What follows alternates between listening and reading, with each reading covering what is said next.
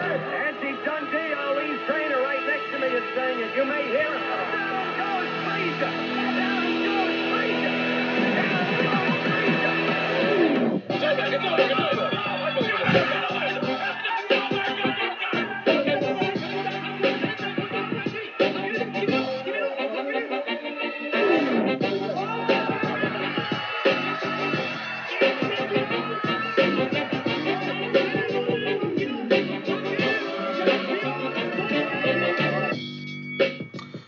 Bonsoir et bienvenue dans ce nouvel épisode de Bord. Euh, cette semaine, euh, au programme, on va faire euh, principalement une preview de l'UFC 281, pour une fois qu'il y a une très très bonne carte à l'UFC. Du coup, combat principal Israël Adesanya contre Alex Pereira. Ensuite, on a Carla Esparza contre Weili Zhang pour le titre des poids paille en, en co-main event. On a du Dustin Poirier contre Michael Chandler qui devrait être une belle guerre. Frankie Edgar qui est aussi sur la carte. C'est son combat de retraite d'ailleurs. C'est son dernier combat. Il y a Dan contre Claude qui devrait être sympa. Et il y a euh, Brad Riddle contre Moïcano qui est aussi euh, le combat que j'attends euh, sur cette carte. Voilà. Et puis un peu du reste d'actu- d'actualité, on a Bivol, un peu de Glory, ce genre de trucs là. Je suis rejoint comme d'habitude par Baba, comment ça va Ça va, ça va, tranquille et toi? Bah écoute, ça va, ça va. Baba qui était euh, hier chez nos amis de RMC, Ouais, exact, ouais. exact. ça s'est bien passé bah, pour parler de, de d'Adesanya contre Pereira. Ouais, c'était une bonne discussion, franchement, c'était bien, je vous invite à, à aller écouter, c'était... euh, C'est RMC Fighter Club, hein, le nom de l'émission. Ouais. C'est ça, et ils avaient beaucoup de, de questions pertinentes, donc on s'est bien amusé. Ouais. Bah, cool. c'est toujours sympa avec, euh, Ouais. avec Alex et, et euh, merde. Et Jonathan. Jonathan, voilà. Euh, voilà, voilà. Du coup, euh, donc le le- le- l'UFC, euh, Dimitri Bivol contre Zurdo, Zurdo Ramirez. On a au programme, on a un peu de Glory et puis pour du coup les previews, on a principalement l'UFC 280 et je sais pas trop s'il y a quelque chose d'autre cette semaine. Je crois qu'on va majeur en anglaise. Chocolatito, c'est quand? Ouf. Mon PC est un peu en PLS. Ça va être un peu compliqué. Euh, bah, du coup, on va, passer, on va partir direct sur, euh, sur le gros morceau, l'UFC 281. Euh, Israël Adesanya contre Alex Pereira, titre des moyens, euh, une revanche, enfin une, on, on peut pas dire une belle parce que c'est le même qui a gagné les deux premiers. Je sais pas ce qu'on dit dans ce cas-là. Aucune idée. Je sais pas s'il y a un mot spécial. Bref, ça pourrait être une belle parce que moi je pense qu'il a gagné le premier Adesanya, mais bon. Ouais, voilà, normalement, euh, dans un monde parfait, c'est une belle. Ouais, ouais, ouais, non, mais c'est du coup euh, ce que je disais euh, à Luc Thomas qui me demandait un petit peu ce que je pensais, s'il y avait des, lignes de questionnement qui n'avaient pas été explorées par, je sais pas, le, le monde du MMA avant ce combat. Et je trouve qu'en fait, on parle beaucoup trop des résultats du combat et pas du tout de ce qui s'est passé dans le ring et ça m'énerve un peu. Ouais, ouais, bah depuis, euh, depuis de toute façon que les gens euh, sont au courant de ce chaos-là, c'est ce qui se passe hein, depuis, euh, depuis tant de temps. Depuis tant de temps, malheureusement. les gens continuent de, de, de, de, parler du résultat et de se baser sur le résultat et de pas, de pas parler d'autre chose. Quoi. Non, mais ouais, parce que tu vois des gens du coup qui te disent Oui, bah non, en striking, du coup, c'est réglé, c'est Pereira le meilleur parce qu'il a gagné deux fois. Quoi. Ouais, voilà, on, fait de la lecture Wikipédia des combats et, euh, et c'est tout. Ouais, alors que pour parler des premiers combats, euh, pour moi, euh, Adesanya garde, gagne largement, gagne largement le premier. Parce que pour moi, il perd jamais le premier round et encore moins le troisième et le deuxième. Alex Pereira a une petite série en fin de deuxième round où je peux imaginer que peut-être tu lui donnes le round, mais encore je suis je suis pas spécialement convaincu. Parce que c'est genre un, il, il touche sur un 1-2 et puis une autre droite derrière et euh, Ouais, ça, ouais. ça affecte pas vraiment le combat. Mais bon, c'est vrai que c'est peut-être les punchs les plus, les plus secs du combat, mais ça dure 15 secondes sur un round de 3 minutes quoi. Ouais. Alors que, euh, oui, la plupart du premier combat, je trouve que le combat est plus intéressant. euh, je trouve qu'il est plus intéressant d'analyser le, deuxième, le premier combat que le deuxième pour, euh, pour prédire ce combat-là, en fait. Oui. Parce que euh, pour Adesanya, c'est un combat beaucoup plus défensif que le deuxième. Et euh, à la fin du troisième round, euh, enfin dans le troisième round en général, euh, Pereira il, a plus, il est fatigué, il a plus d'idées quoi. Et surtout le combat, il touche jamais avec son crochet gauche. Du coup, ça me fait penser moi que si Easy vraiment il veut pas, il veut pas se faire toucher par le, par le crochet gauche, il peut. Et c'est 9 minutes, ça fait deux rounds dans MMA, tu vois. Donc je le vois bien laisser, laisser passer l'orage très tranquillement sur les deux premiers. Pour aller dérouler un peu plus comme le. Peut-être mettre un peu plus le pied de sur l'accélérateur, euh, un peu comme le drum dans le deuxième combat, mais sur la fin de combat, quoi. Ouais, ouais. Euh, ouais, non, mais clairement, c'est euh, vraiment la lecture qu'on avait, que j'ai discuté un peu aussi hier. Euh, Easy, il se fait mettre KO dans, dans le troisième pour deux raisons. Parce que il abandonne son style à lui.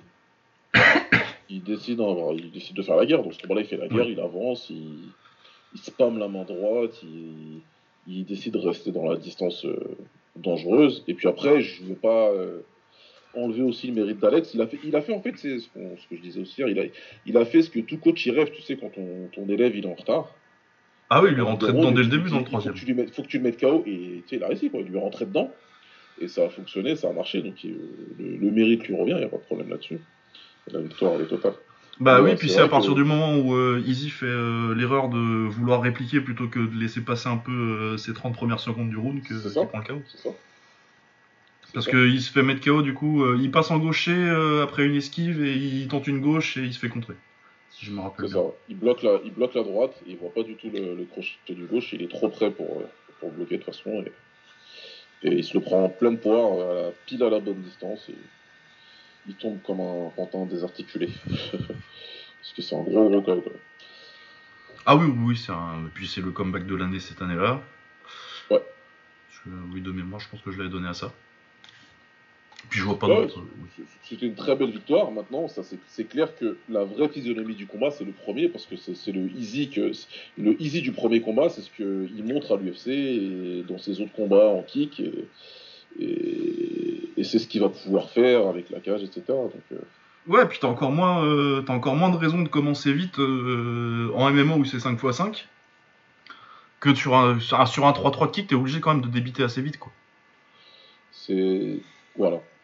Après, tu vois, pour être tout à fait honnête, euh, l'analyse technique, je crois pas qu'on ait vraiment besoin de la faire euh, en long, large, en travers. Je pense que tout est assez clair dans ce combat. Moi, la question, je pense, qui pourrait être intéressante pour euh, nos très chers auditeurs, savoir, c'est si on pense que Easy sera capable de garder la tête froide et de faire un combat euh, bah, qui sera ennuyeux, encore une fois, pour les autres, sachant que il y a ce sujet aujourd'hui où euh, bah, il a été ennuyé toutes les dernières fois et qu'apparemment ça l'a vraiment beaucoup affecté, surtout après Canonnier. Oui, oui, euh, ouais, après. dans les vestiaires et tout. Donc, euh, Qu'est-ce que tu en penses? Est-ce que tu penses que ça va être très froid et très. euh, Bah, après, euh, moi je pense que il y a aussi le fait que les mecs en face euh, sont très limités euh, sur ce qu'ils peuvent, sur, ce- sur ce qu'ils pouvaient leur faire. Du coup, je vois pas le combat aussi chiant, tu vois. Après, je pense pas qu'il va avoir une approche agressive comme le, comme le deuxième combat. Mais je pense que il y aura un côté moins chiant parce que euh, t'as un adversaire qui peut faire, qui, a- qui a- qui a des- qui a quand même des, ré- des réponses en face. Ouais. Plus que. Mais après, oui, je pense que euh, les deux premiers rounds, en tout cas, je serais très surpris si euh, Adesanya euh, se mettait pas. Puis c'est un mec intelligent, tu vois. Il chialera après le combat et il fera du trash talk avant, mais pendant, je pense qu'il a passé le stade où. où ça, je pense que ça le fait pas chier pendant, en fait, de se faire huer. Non, je pense pas du tout. Je pense pas du tout. Il y a deux sujets, hein, de toute façon. Clairement, hein. le premier, le, ce que tu évoques en premier, c'est c'est totalement ça. L'histoire qu'il est chiant, mais c'est aussi que ses adversaires, qui sont à la base euh, tous euh, un profil très agressif. Tous, hein. euh, Paulo Costa, Cannonier, Vettori, Vettori, c'est tous des mecs qui marchent sur leurs adversaires et qui sont très, très puissants, ce que tu veux, mais tous contre Easy, bah, d'un seul coup, ils n'arrivent plus, à- ils arrivent plus à grand chose. Donc, euh, à un moment, il faudrait peut-être aussi donner le crédit euh, à la personne qui les empêche de s'exprimer. Et qui fait que le combat, bah, quand les, comme les gens disent, euh, peut en devenir euh, soi-disant chiant. Ouais, le truc c'est que oui, il se met une. euh, Le truc c'est quoi C'est que Adesanya dans ses combats chiants, il se met euh, une vitesse au-dessus de l'adversaire et c'est tout. Ouais, il veut pas. Il veut pas Voilà, mais euh, pour te mettre une vitesse au-dessus de Pereira, faut quand même mettre un, certain rythme. Donc, euh, bon. Ah, c'est clair. Donc ça me, j'ai pas trop d'inquié- d'inquiétude. Après, oui, je pense pas que ce sera un combat hyper agressif. Je pense qu'il va être prudent. Il s'est fait mettre KO. Euh. Et puis surtout, oui, moi, il y a le côté euh, 5x5 au lieu de, au lieu de 3x3 qui fait que bah, ce- tout ton combat de, de, de kick, il tient en deux rounds de, de MMA, quoi. Ouais. Du coup, je pense vraiment que le fait d'avoir beaucoup plus de temps et euh, Pereira a un cardio suspect, hein, il faut le dire. En, en kick, il avait du mal à terminer les combats quand c'était des 5 rounds. Bah, c'est ça, c'est ça. C'est euh, c'est là, on est sur du 5x3 et, euh, et ça avantage Easy. Bah tout avantage Easy en fait, euh, parce que en plus de ça, euh, il a réussi à, à faire une très belle performance défensive dans le premier combat, mais sur un ring. Là, dans une Ouais. grande cage, Ouais. ça va tourner beaucoup. Bah, c'est clair. Eh, ouais, ouais, moi je le vois bien euh, mettre bien euh, dans le vent, euh, le, faire, le faire manquer ses kicks surtout, parce que je pense que c'est ça qui a, qui a beaucoup vidé sa jauge euh, dans le premier combat. À Pereira. Ouais, ouais, ouais. S'il balance beaucoup les middle et euh, un ou deux high kicks, euh, et quand on fait 3-4 et que t'as un cardio un peu suspect, en fait, euh, des low kicks dans le, des, high kicks dans le vide, ça vide très très vite la jauge. Ouais.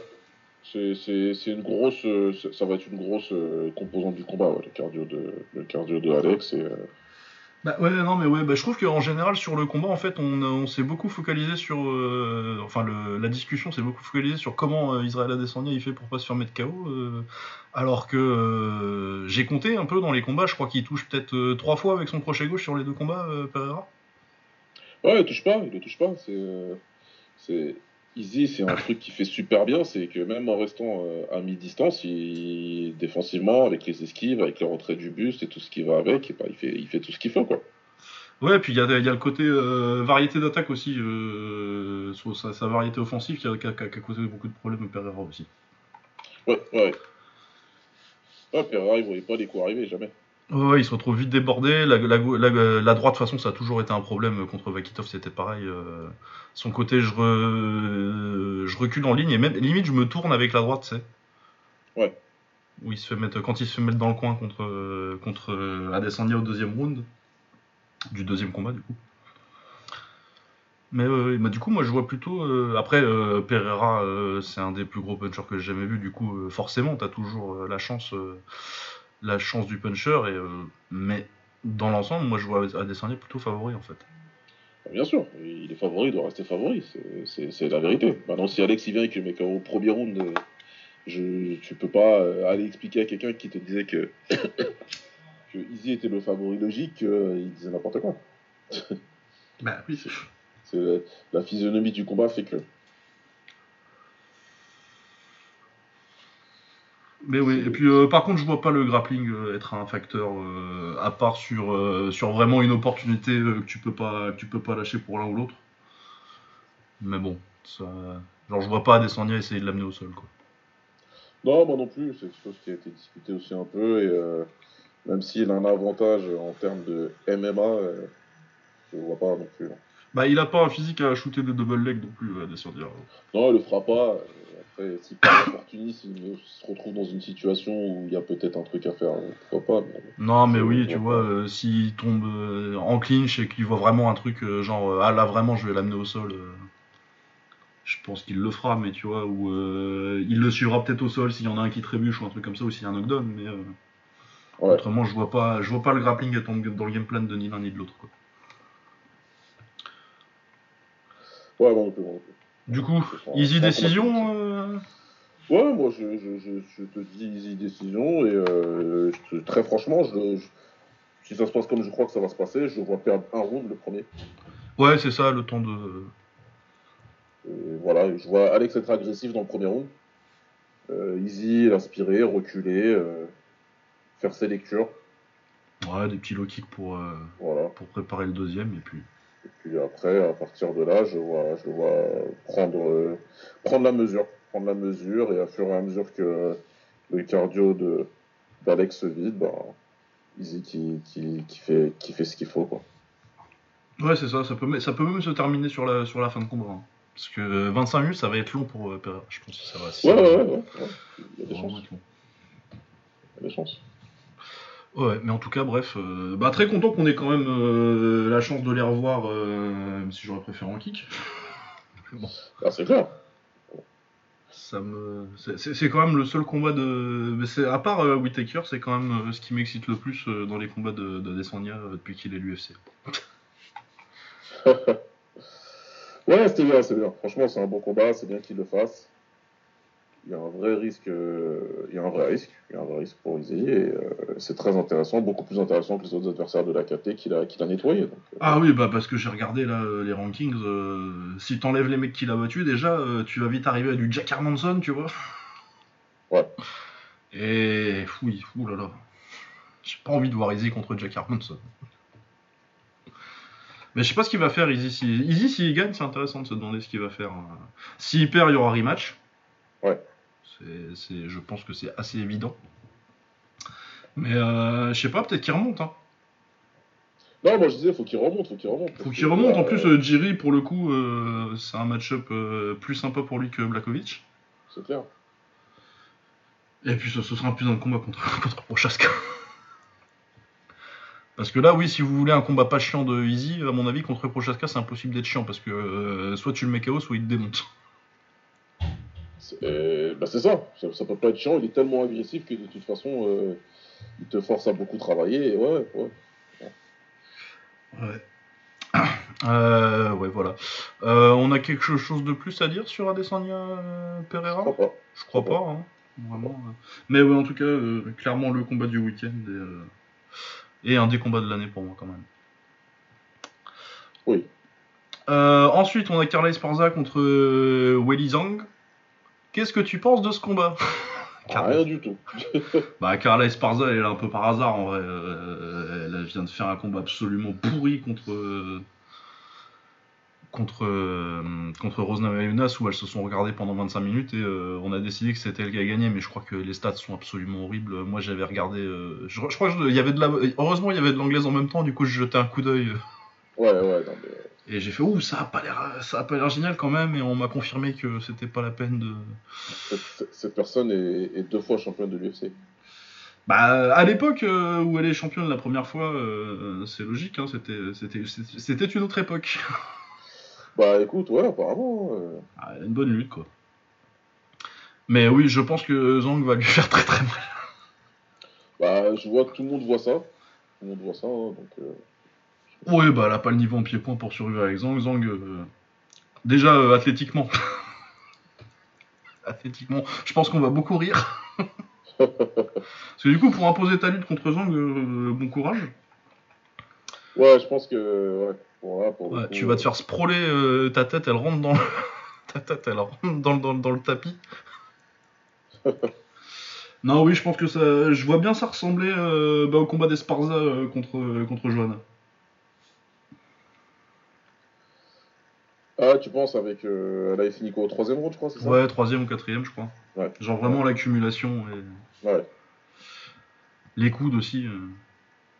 Je l'ai vu là, elle faisait un peu de pao. euh, je sais plus où il était. Willy, euh, où elle faisait du pao en Thaïlande, je crois. Ouais. Et ouais, non, c'était pas mal. Les petits enchaînements genoux-coudes là, euh, ça donnait pas envie de les prendre. Mais oui, oui, non, je pense que Zhang va. euh, Bon, que, je pense que Carla Esparza, euh, championne en 2022, c'est une anomalie et que ça va être corrigé très très vite. Ouais, ouais, il y a quand même vraiment beaucoup de talent dans la division pour, euh, pour avoir une, une Ah, pour avoir euh, quelqu'un d'aussi limité à sa lutte, euh, Ouais, ouais. genre rester championne, ça me paraît pas possible. Surtout que euh, elle a pas de. Tu vois, c'est pas Tatiana Suarez qui pour le Ouais. coup euh, a un peu disparu d'ailleurs, mais qui avait qui a une lutte et aussi euh, du coup un potentiel athlétique énorme. Et Sparza euh, dans la division actuelle, c'est pas ça- athlétiquement ça a rien de fou quoi. Ouais. Ouais, Suarez, en plus, elle avait, elle avait tabassé Esparza, non? Euh, je sais plus si elle avait boxé Sparza avant que son enchaînement de blessures là, et puis elle a eu, elle a eu un cancer aussi, je crois. Euh, Tatiana Suarez, est-ce qu'elle avait battu J'ai pas le souvenir qu'elle ait combattu Esparza. Écoute, je sais pas, moi, ça me, ça me parle. Ça me parle. Ça Je peux me tromper. Ah si si si, elle l'avait. Oui si si, oui oui oui, elle l'avait, elle l'avait tabassé, oui. C'est son avant-dernier combat avant qu'elle prenne Ina Nunez et oui, elle a pas combattu depuis 2019. Oui si si, t'as raison, elle, elle la met KO au troisième round. Enfin elle l'arrête troisième round parce que dedans, si je me souviens bien, c'est du, c'est du grand and pound du coup. Ouais. Euh, Dustin Poirier contre Michael Chandler. Alors, une très belle bagarre là. C'est une bonne bagarre, ça. Euh, Ouais. Ça commence à sentir la fin un peu pour les deux, mais. euh, Ouais. Mais oui, non, ça, ça devrait être une, une très belle guerre. Euh, moi, je vois Dustin Poirier parce que bah, l'anglaise est bien meilleure, quoi. Ouais, il est bien meilleur, et je pense qu'il est plus. euh, Il est moins près de la fin, ouais. Ouais, voilà, c'est ça. Il est moins cramé, lui, et il est plus durable. Il sait faire ça, et euh, Chandler, ouais, il. Bah, Chandler, euh, depuis qu'il lutte plus, qui commence à faire un certain temps parce qu'il est un peu tombé amoureux de son punch, c'est quand même euh, une grosse droite, un crochet gauche derrière, quoi. Ouais, c'est vrai qu'il cogne, hein, mais. Ah, il cogne, euh, il cogne très fort et pour le coup, oui, athlétiquement, même à 36-37 ans, là, c'est encore un bordel. Donc, euh, t'as toujours une chance hein, quand t'es- quand, quand, quand t'as ça pour toi. Mais oui, je pense que techniquement, euh, en anglaise, il va être au-dessus. Comme euh, Chandler va pas euh, essayer de, de l'amener au sol, je pense, à moins que- à moins qu'il lui envoie un knockdown. Je le vois pas exploiter les, les- les- les faiblesses de Poirier qui sont de, de se faire étrangler euh, tous- les, tous les quatre combats. Quoi. Non, non, après, il peut gagner par KO, hein, Chandler. hein, mais- Oui, oui, il peut le mettre KO. Après, euh, ça commence à faire longtemps quand même, Poirier, qu'il s'est pas fait mettre KO. Ouais. Parce que Connor, il l'a mis KO, Alvarez, il lui a fait très mal. Mais à part ça, Ouais, ouais, à part ça, à part ça, c'est pour ça que je parle de durabilité, hein, il- lui, il tient. hein. ah ouais, les deux, ça tient. hein. Enfin, non, même moi, euh, Chandler, il a quand même pris des KO. Mais oui, en tout cas, oui, ça devrait être une belle guerre. J'imagine qu'ils vont rester debout. Ça va être. euh, Ah, Poirier peut le finir aussi, mais je, je vois bien Poirier décision, euh, grosse guerre un peu à la Chandler euh, Geji. Moi, je vois, je vois un combat plutôt similaire aussi. Euh, Chris Gutierrez, je le connais pas trop, mais j'espère qu'il va perdre parce que j'aimerais bien que Frankie Edgar il parte sur une victoire. Ah oui, c'est vrai que c'est son dernier combat. ouais. oui, oui, c'est sa, retraite. euh. Ouais. Moi, je trouve que ça aurait été mieux de lui filer un cruise, tu vois, mais bon.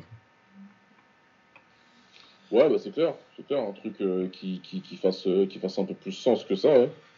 Bah, tant que, ouais, c'est ça, euh, partir sur euh, un mec contre.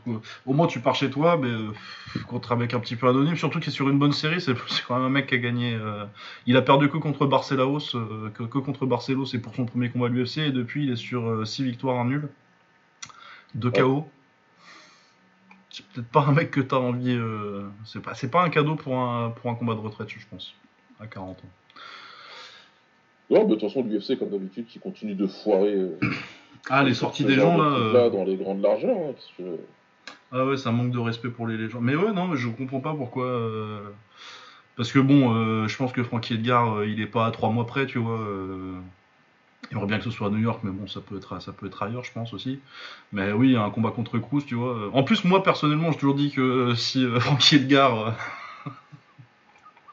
Il avait été en bantamweight à l'époque où il aurait dû être en bantamweight, c'est-à-dire euh, depuis 15 ans. Bah, il n'y aurait pas de. Ce serait. Ouais. Ah, il y aurait pas de. On sait pas, on sait. On, on se rappellerait vaguement de, de Dominique Cruz. Ouais, franchement, ça aurait pas. Il aurait démonté. Ah, je pense qu'il l'aurait fumé. Mais bon, on ne saura jamais. Ouais. On ne saura jamais. Euh, on a aussi Claudio, Claudio Puelles contre Dan Hooker. Bon, bah, Pu- Dan Hooker, c'est toujours rigolo. ça- Il est remonté en léger, là, d'ailleurs. hein. Il est pas, il a pas fait le con. Il est remonté en léger. Ouais, bah ouais, c'est- c'était une connerie euh, monumentale, son truc là. Ouais, euh, visiblement, il punch pas trop en face. Donc, c'est déjà ça. Parce que je pense qu'il faut lui éviter ça euh, à Dan Hooker ces temps-ci. Ouais. Mais ouais, non, ça devrait être un, un bon petit combat. Et puis ouais, moi, Brad Riddle contre Renato Moicano, euh, très Ouais, ça c'est pas mal ça. Ça, c'est vraiment pas mal. Ça, va être intéressant au pied-point. Après, je pense que bon, Moicano, il est pas abruti. euh, il est très très fort au sol. Je pense qu'il va essayer d'y aller vite. Et là, je pense qu'il gagnera. Mais tant que ça restera debout, ça peut être très très intéressant. Ouais. Euh, on a le retour de Dominique Reyes aussi qui a vraiment besoin de gagner un combat. Bon, je pense que contre Ryan Span, ça devrait aller. Ah, c'est contre Ryan Span, euh, Reyes ouais. Ouais, bah, trois défaites de suite, euh, il a mérité. Il a mérité un petit lay-up quand même. Ah, c'est clair. Bah, surtout qu'il se fait mettre KO deux fois en plus. euh. Ouais, il prend des gros KO là, dernièrement. Bah oui, parce qu'il se fait mettre KO par Yann et euh, ensuite c'est euh, c'est Jiri qui le met KO. Ouais, avec euh, les coups, je crois. Oui, spinning, euh, coup, de, coup de retourné. ouais. Oui, non, bah, oui, bah, c'est bien parce que moi, au- autre- autre- au- euh, même s'il est sur une série euh, assez noire, euh, Reyes, je trouve que quand même que, en termes de talent pur, euh, et euh, que ce soit athlétique ou technique, t'as quand même pas grand monde à son niveau en light heavyweight. Du coup, j'aimerais bien le voir revenir un petit peu dans le dans le Ouais. dans le, dans, dans le title picture, quoi. Voilà, est-ce qu'il y a vraiment grand chose d'autre sur cette carte? Non, mais c'est déjà pas mal. Ouais, Non, oui, Julio Arce, j'ai entendu des bonnes choses, faudrait que je le surveille. Je crois que je l'avais vu euh, pas mal. euh, Je crois que dans mes souvenirs, il y a une bonne anglaise qui est sur les prélims aussi. Et puis, euh, ouais, non, c'est- une, une belle carte qui se profile euh, ce week-end. euh, ou en tout cas, euh, il y a euh, 1, 2, 3, 4, 5, 6, 7 combats qui m'intéressent. c'est quand même assez rare sur les cartes UFC ces temps-ci. ouais, ça fait, ça fait, une, belle, ça fait une belle carte. fait une belle carte, clairement. Euh, ouais, et ben écoute, euh, je pense qu'on est bon sur l'UFC. On va parler un peu de ce qui s'est passé ce week-end. Euh, ce qui a principalement retenu notre attention ce week-end, c'était euh, Dimitri Vivol qui boxait contre euh, Gilberto Ramirez pour défendre le, bah, les titres qu'il a pris, parce qu'il devait en prendre plusieurs contre Canelo. Ouais. Euh, Dimitri Vivol. Du coup, il s'impose euh, assez facilement par décision. euh, après une, une très belle perf, euh, j'ai trouvé de, de Bivol. euh, bon, c'est pas à sa perf contre le reste parce que ça c'est la perf de l'année, mais euh, mais oui, je trouve qu'il a très bien géré euh, Ramirez au point que les gens ont été un peu sévères avec Ramirez. On en parlait en off tout à l'heure. Exact. À dire que qu'il avait pas fait un bon combat, alors que moi je trouve pas qu'il ait pas fait un bon combat, c'est juste qu'il avait pas le niveau. Quoi. Il a fait, il a fait ce qu'il pouvait, il a fait ce qu'il pouvait, mais euh, en face, il y avait un mec qui était, voilà, qui était super Bah, fort. un mec et- où euh, dès que t'as tenté, euh, dès qu'il tentait de, de l'agresser un peu, euh, il mangeait la droite tout le temps quoi. Ouais. Et euh, ouais, il l'a, il, maîtrisé complètement avec principalement son 1-2 euh, et un petit peu de travail au corps de temps en temps. Bah, c'est ça, c'est ça. Donc, euh, qu'est-ce que tu veux Il essayait d'avancer sur lui, il a essayé de, il a essayé de pas mal travailler au corps, il a. Voilà, mais en face, vraiment, euh, t'avais Bivol, il était, il était au top. Bah ouais, il le contre et euh, dès qu'il accélère un petit peu, tu vois qu'il est très très vite dans le rouge à chaque fois. euh, Ouais, ouais, Ramirez, euh, sur le sur la fin de combat, tu te demandes si ça va si ça va aller au bout. pas sur un arrêt, genre tu te dis pas ah faut arrêter le combat, il va le tuer. C'est tu te demandes s'il n'y a pas une petite accélération qui fait que le point où l'arbitre va dire bon on en a peut-être assez vu quoi. Ouais. Pas un truc brutal mais un truc bon bah. Perdu tous les rounds, là. Je me rappelle plus des cartes, mais euh, moi j'ai dû donner peut-être un ou deux rounds à Ramirez euh, par sympathie quoi. Ouais, moi j'ai donné un round. Un, mais- Oui c'est ça, un ou deux je pense. un, euh, vers un- les- un round du début, là, je sais plus. Ouais, ça, dans les entre, entre 1 et 5, quoi. Ouais, ouais. T'as un ou deux rounds pour lui. Un ou deux rounds pour lui si t'es généreux, si tu te dis, bon.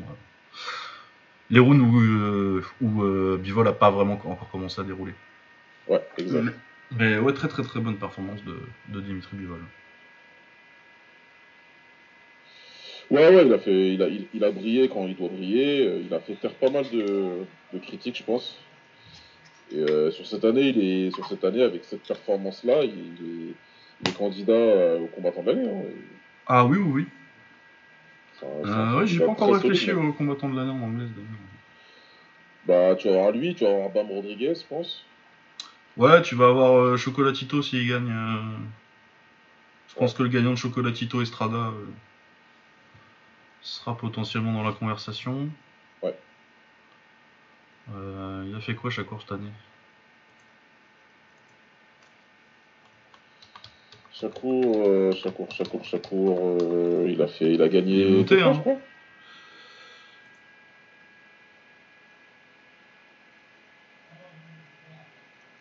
Je vais regarder ce qu'il a fait cette année. Je crois qu'il gagne deux fois. Tu dois. Bon, t'as Devin Haney qui bat deux fois Cambosos. Faut regarder si. euh, Ouais, c'est ça, il gagne euh, Valdez, Concessa- euh, Valdez et Robson Concessao quand même, c'est pas mal. hein. Ouais.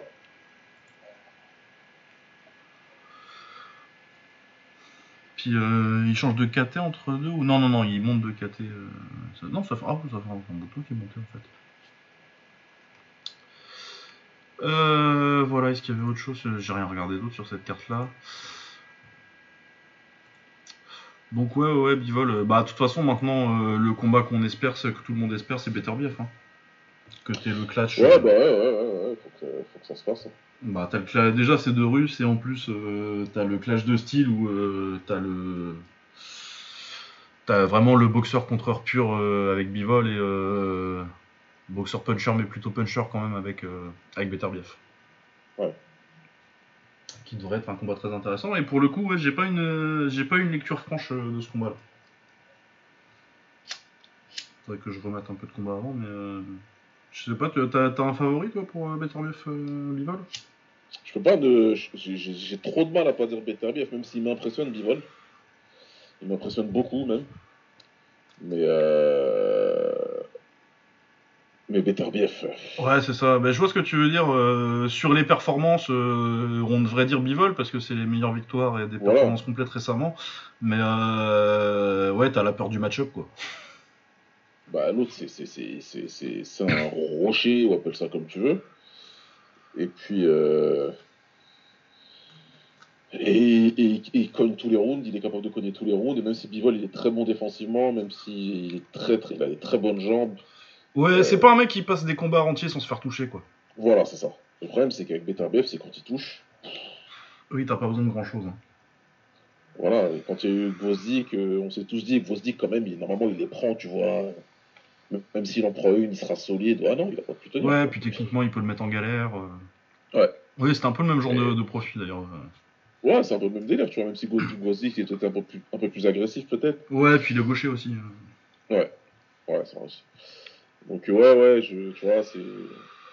Ouais, j'ai du mal, j'ai du mal à pas dire c'est trop Ouais, ouais, non, je comprends le. Bah, t'as le côté monstre, quoi. Ouais. Monstre contre très bon boxeur, euh, des fois, ça. Mais ouais, en tout cas, euh, non, c'est bien, on a des combats potentiellement intéressants euh, bientôt. Euh, on avait le Glory aussi, le Glory Rivals 3, euh, qui est devenu leur Fight Night en fait. Hein. Bah ouais, c'est ça, c'est leur Glory, euh, leur Glory Lidl. Bah, c'est un peu ça, ouais, c'est dommage parce que le côté, le- je pense que le côté euh, rivalité, organisation, quand t'as des, quand t'as des promotions comme ça, c'est un truc qui peut vraiment t'aider à avoir des cartes euh, qui auraient moins d'intérêt d'habitude parce que euh, si c'était juste des combattants du Glory, tu ferais le même genre de match-up, ça intéresse un peu moins, tu vois. Du coup, je pense que c'est vraiment une opportunité ratée, le Rivals. Après, je pense que c'est pas tellement de leur faute, ils sont un peu en galère. Ouais. Mais ouais, en tout cas, bon, il y avait quand même du talent sur cette carte. Euh, On avait Demi- Denis Demir Capou euh, qui a fait une euh, très belle victoire KO premier round sur des très gros low kicks. Bon, l'adversaire était pas. Ouais, ouais, mais toujours, enfin, il est toujours aussi bon ce, ce petit Denise là. Ah oui, ah, il était en 70 par contre, j'avais pas vu. Ah ouais, ah, j'avais pas fait gaffe. Bah, ça dit lightweight en tout cas sur. ouais, ça dit lightweight. Euh, J'espère qu'il compte redescendre en, en 65 parce que euh, il a il boxait quand même à 63 il y a pas si longtemps. Et euh, surtout, je pense que bon après tu me diras les légers aussi ils ont besoin de bons légers hein, donc euh, ils vont pas faire la fine bouche mais je, je trouvais que moi quand je l'ai vu là je m'étais dit bon bah ça fait un adversaire qu'ils ont pour pour Pechpanamong à court moyen terme tu vois. Ouais. Donc ouais après ils vont avoir besoin d'a- d'adversaires pour Tijani aussi bientôt donc. Ouais, ouais, faut préparer les mecs, faut les faire monter tranquillement. euh, c'est vrai que c'est- bien aussi qu'ils fassent des voilà, hein, ce genre d'event, euh, ça permet de faire monter des gars tranquilles. Et, et après, quand ils sont prêts, ben, ils, ils vont tenter quoi. Donc euh, pourquoi pas, ouais. Ouais, euh, mais ouais, donc Demir Capou, euh, bonne performance. Il, je sais pas, il doit encore, il, il- est pas, il est pas vieux encore. hein, il doit avoir 21-22 là. Bon, c'est un petit, c'est encore. Ouais, c'est vraiment petit c'est- encore. C'est un petit jeune ça. Ouais. Mais ouais, non, non, toujours euh, très fun et, euh, et ouais, euh, au niveau punch et puissance, c'est assez impressionnant. Ouais. Ensuite, on a eu Benmo qui boxait contre l'anglais Todd. Nordine Benmo a fait une performance de vétéran très solide qui gagne sa décision tranquillement contre un mec qui était pas à son niveau. Quoi. Mais c'est bien, euh, ouais, c'est très bien d'avoir euh, un ordi de Benmo de, de retour, euh, de retour au Glory parce que euh, en termes de profondeur d'effectifs euh, dans ta KT et de vétérans qui peut tester des jeunes, euh, c'est un très bon mec à avoir. Il te faut un gars comme ça. C'est clair, c'est clair. Il te faut un mec comme ça, expérimenté, qui, qui est aussi euh, spectaculaire, euh, qui, qui saura te faire la guerre. Bah oui, qui a un des meilleurs combats de l'histoire contre, euh, Mohamed- contre Mohamed Jaraya. Ouais, ouais, ouais, et qui est toujours présent, toujours. Ouais, c'est bien, c'est bien. C'est très bien. Euh, Osaro contre Barcouche, bon, c'était pas, c'était pas intéressant. Très. Je sais même pas de qui tu parles. Euh, bah, c'est un prospect euh, heavyweight contre un, contre un petit gros. Ah ouais, c'est, c'est- oui, c'est, euh, petit gros, même on voyait l'arrêt, et à un moment on voyait l'arrêt. Ouais, Oui, oui, oui. c'est- Ok. Voilà. Bon, bah, euh, c'est celui qui a des muscles qui a gagné. Ouais. Voilà. C'est un peu pareil pour le main event d'ailleurs. Euh, par contre, ouais, le combat vraiment intéressant euh, pour moi de cette carte, c'était en welter, c'était euh, Overmare contre euh, Cyric. Cyric qui a été champion de l'enfusion d'ailleurs, il me semble. Et qui est un mec qui est, qui est, qui est- qui est présent depuis quelques années. Cyric, ils ont 25 ans tous les deux, mais Cyric a été un peu plus, un peu plus au top de l'enfusion. Ouais. Et ouais, très belle performance d'Overmare, je pense que tu l'as vu aussi celle-là.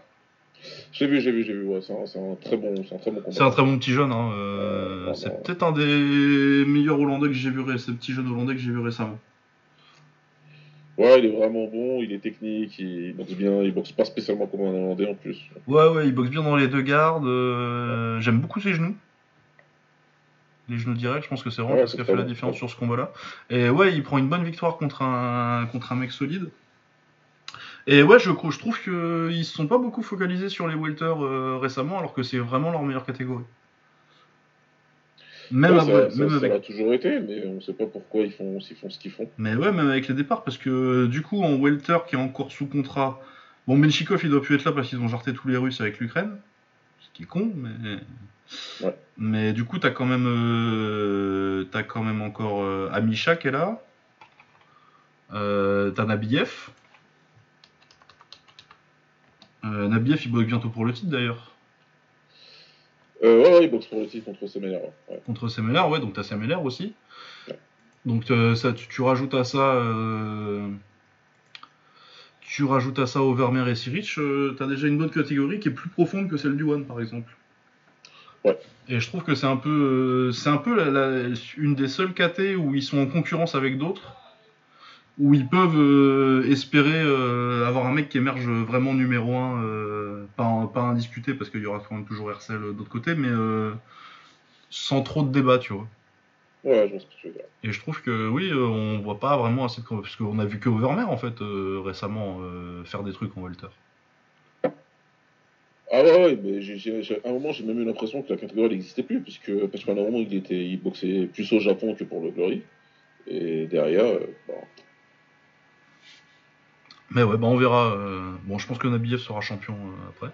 Mais ouais, euh, Overmer, Sirich, euh, t'as t'as de quoi faire un bon petit truc quoi. Même un tournoi à la limite. Ça n'existe plus Glory, mais ouais, pourquoi bah, pas ce que j'allais dire, il ne va plus, vraiment en faire. Donc, euh, bon. Bah non, oui, tu fais ce que tu veux avec un tournoi, c'est emmerdant. Euh, sinon, El Bouni a gagné son combat par KO euh, de manière assez prévisible. Il n'y avait, pas avait pas beaucoup de match-up très compétitifs euh, sur cette carte. Ouais, bah c'est ça. C'est des showcases. euh. Après, il en faut hein, euh, des combats où les jeunes prennent de l'expérience. et où- Enfin, est-ce que, est que El Bouni il a besoin de prendre de l'expérience? Bah ouais, non, mais voilà, mais comme je dis, c'est du showcase. Hein. Les mecs, il leur faut quand même un, un nom pour pouvoir euh, justifier euh, un petit peu la carte et dire que c'était pas vraiment juste euh, un truc qu'ils auraient pu faire dans un gala sans public. Oui. Voilà. Après, trouver un mec. Après, euh, non, mais après, euh, faut aussi dire que euh, l'enfusion, personne regarde parce que euh, c'est payant depuis des années. Ouais, c'est vrai. c'est- Et que je pense que t'as quand même besoin de présenter les mecs à ton audience. du coup, c'est pas plus mal de leur faire faire des petits, des petits galas comme ça. C'est juste, en, en fait, moi, si- s'ils appelaient ça Fight Night, tu vois, j'en aurais rien à foutre. C'est juste que, comme on m'a vendu ça comme les gros trucs Rivals, tu vas avoir des match-up que t'attendais depuis Ouais, c'est vrai, c'est vrai. des cross match-up, ça te, ça déçoit un petit peu forcément. À la base, c'est ce qu'ils nous avaient vendu. Hein. On s'attendait à ça et au final, on se retrouve avec des Fight Night, ouais, comme tu dis, euh, tout le temps. C'est pas du tout ce qu'on voulait à la base. C'est pas ce qu'on a demandé quoi. Après, je crois que celui qui est prévu au Japon euh, à Noël là est, beaucoup mieux. Je crois que c'est le jour de Noël d'ailleurs, je crois que c'est le 25. Mais euh, c'est celui ils ont prévu euh, Pech Panomon contre Yamada, tout ça. Ah oui, oui. Ouais. Et euh, selon le site du Rise, il y a un partenariat avec le shootboxing aussi euh, dedans, parce que sur le site du Ouais, Rise, c'est Rise. ils ont annoncé, hein. j'ai vu qu'il y a Esbiri qui combat, je sais plus Oui, il y a Esbiri qui combat, ils ont annoncé ça cette semaine. ouais. Ouais, c'est bien. ouais. C'est bien, moi je pensais qu'il a était à la retraite, Esbiri, mais. euh, Enfin, il n'y avait pas eu d'annonce officielle, mais ça a commencé à faire quelques années qu'il n'avait pas combattu. je crois qu'il n'avait pas combattu depuis le Covid. Et puis des mecs à 35-36 ans comme ça, généralement, quand tu les vois pas pendant 2-3 ans. Euh. Mais ouais, non, c'est cool, hein. moi c'est un, c'est un combattant que j'ai toujours beaucoup aimé, euh, Abdelaziz. Ouais, c'est un bon gars. C'est un super bon gars. Est super bon, super fun, super. Il est fort. euh, Il a combattu tout le monde dans sa caté. Tous les mecs de sa génération, il les a combattus quasiment. Enfin voilà. Il aurait mérité bien mieux euh, sur. euh, de, de, de gagner un petit K1 par exemple, ça aurait été, Ouais, hein, euh, ça aurait été sympa, tu vois. Oui, oui, il a pas eu. Bah, son seul gros tournoi, du coup, c'est celui du Glory, en fait, finalement, euh, où il perd contre Varga. Ouais. Pas de chance aussi, hein, parce qu'à ce moment-là, Varga, personne sait qui c'est, et finalement, il est fort. et oui, il boxe euh, Shiratori, du coup. euh, Ouais, voilà, c'est ça. ce qui est à sa portée, je pense, en plus. donc, euh,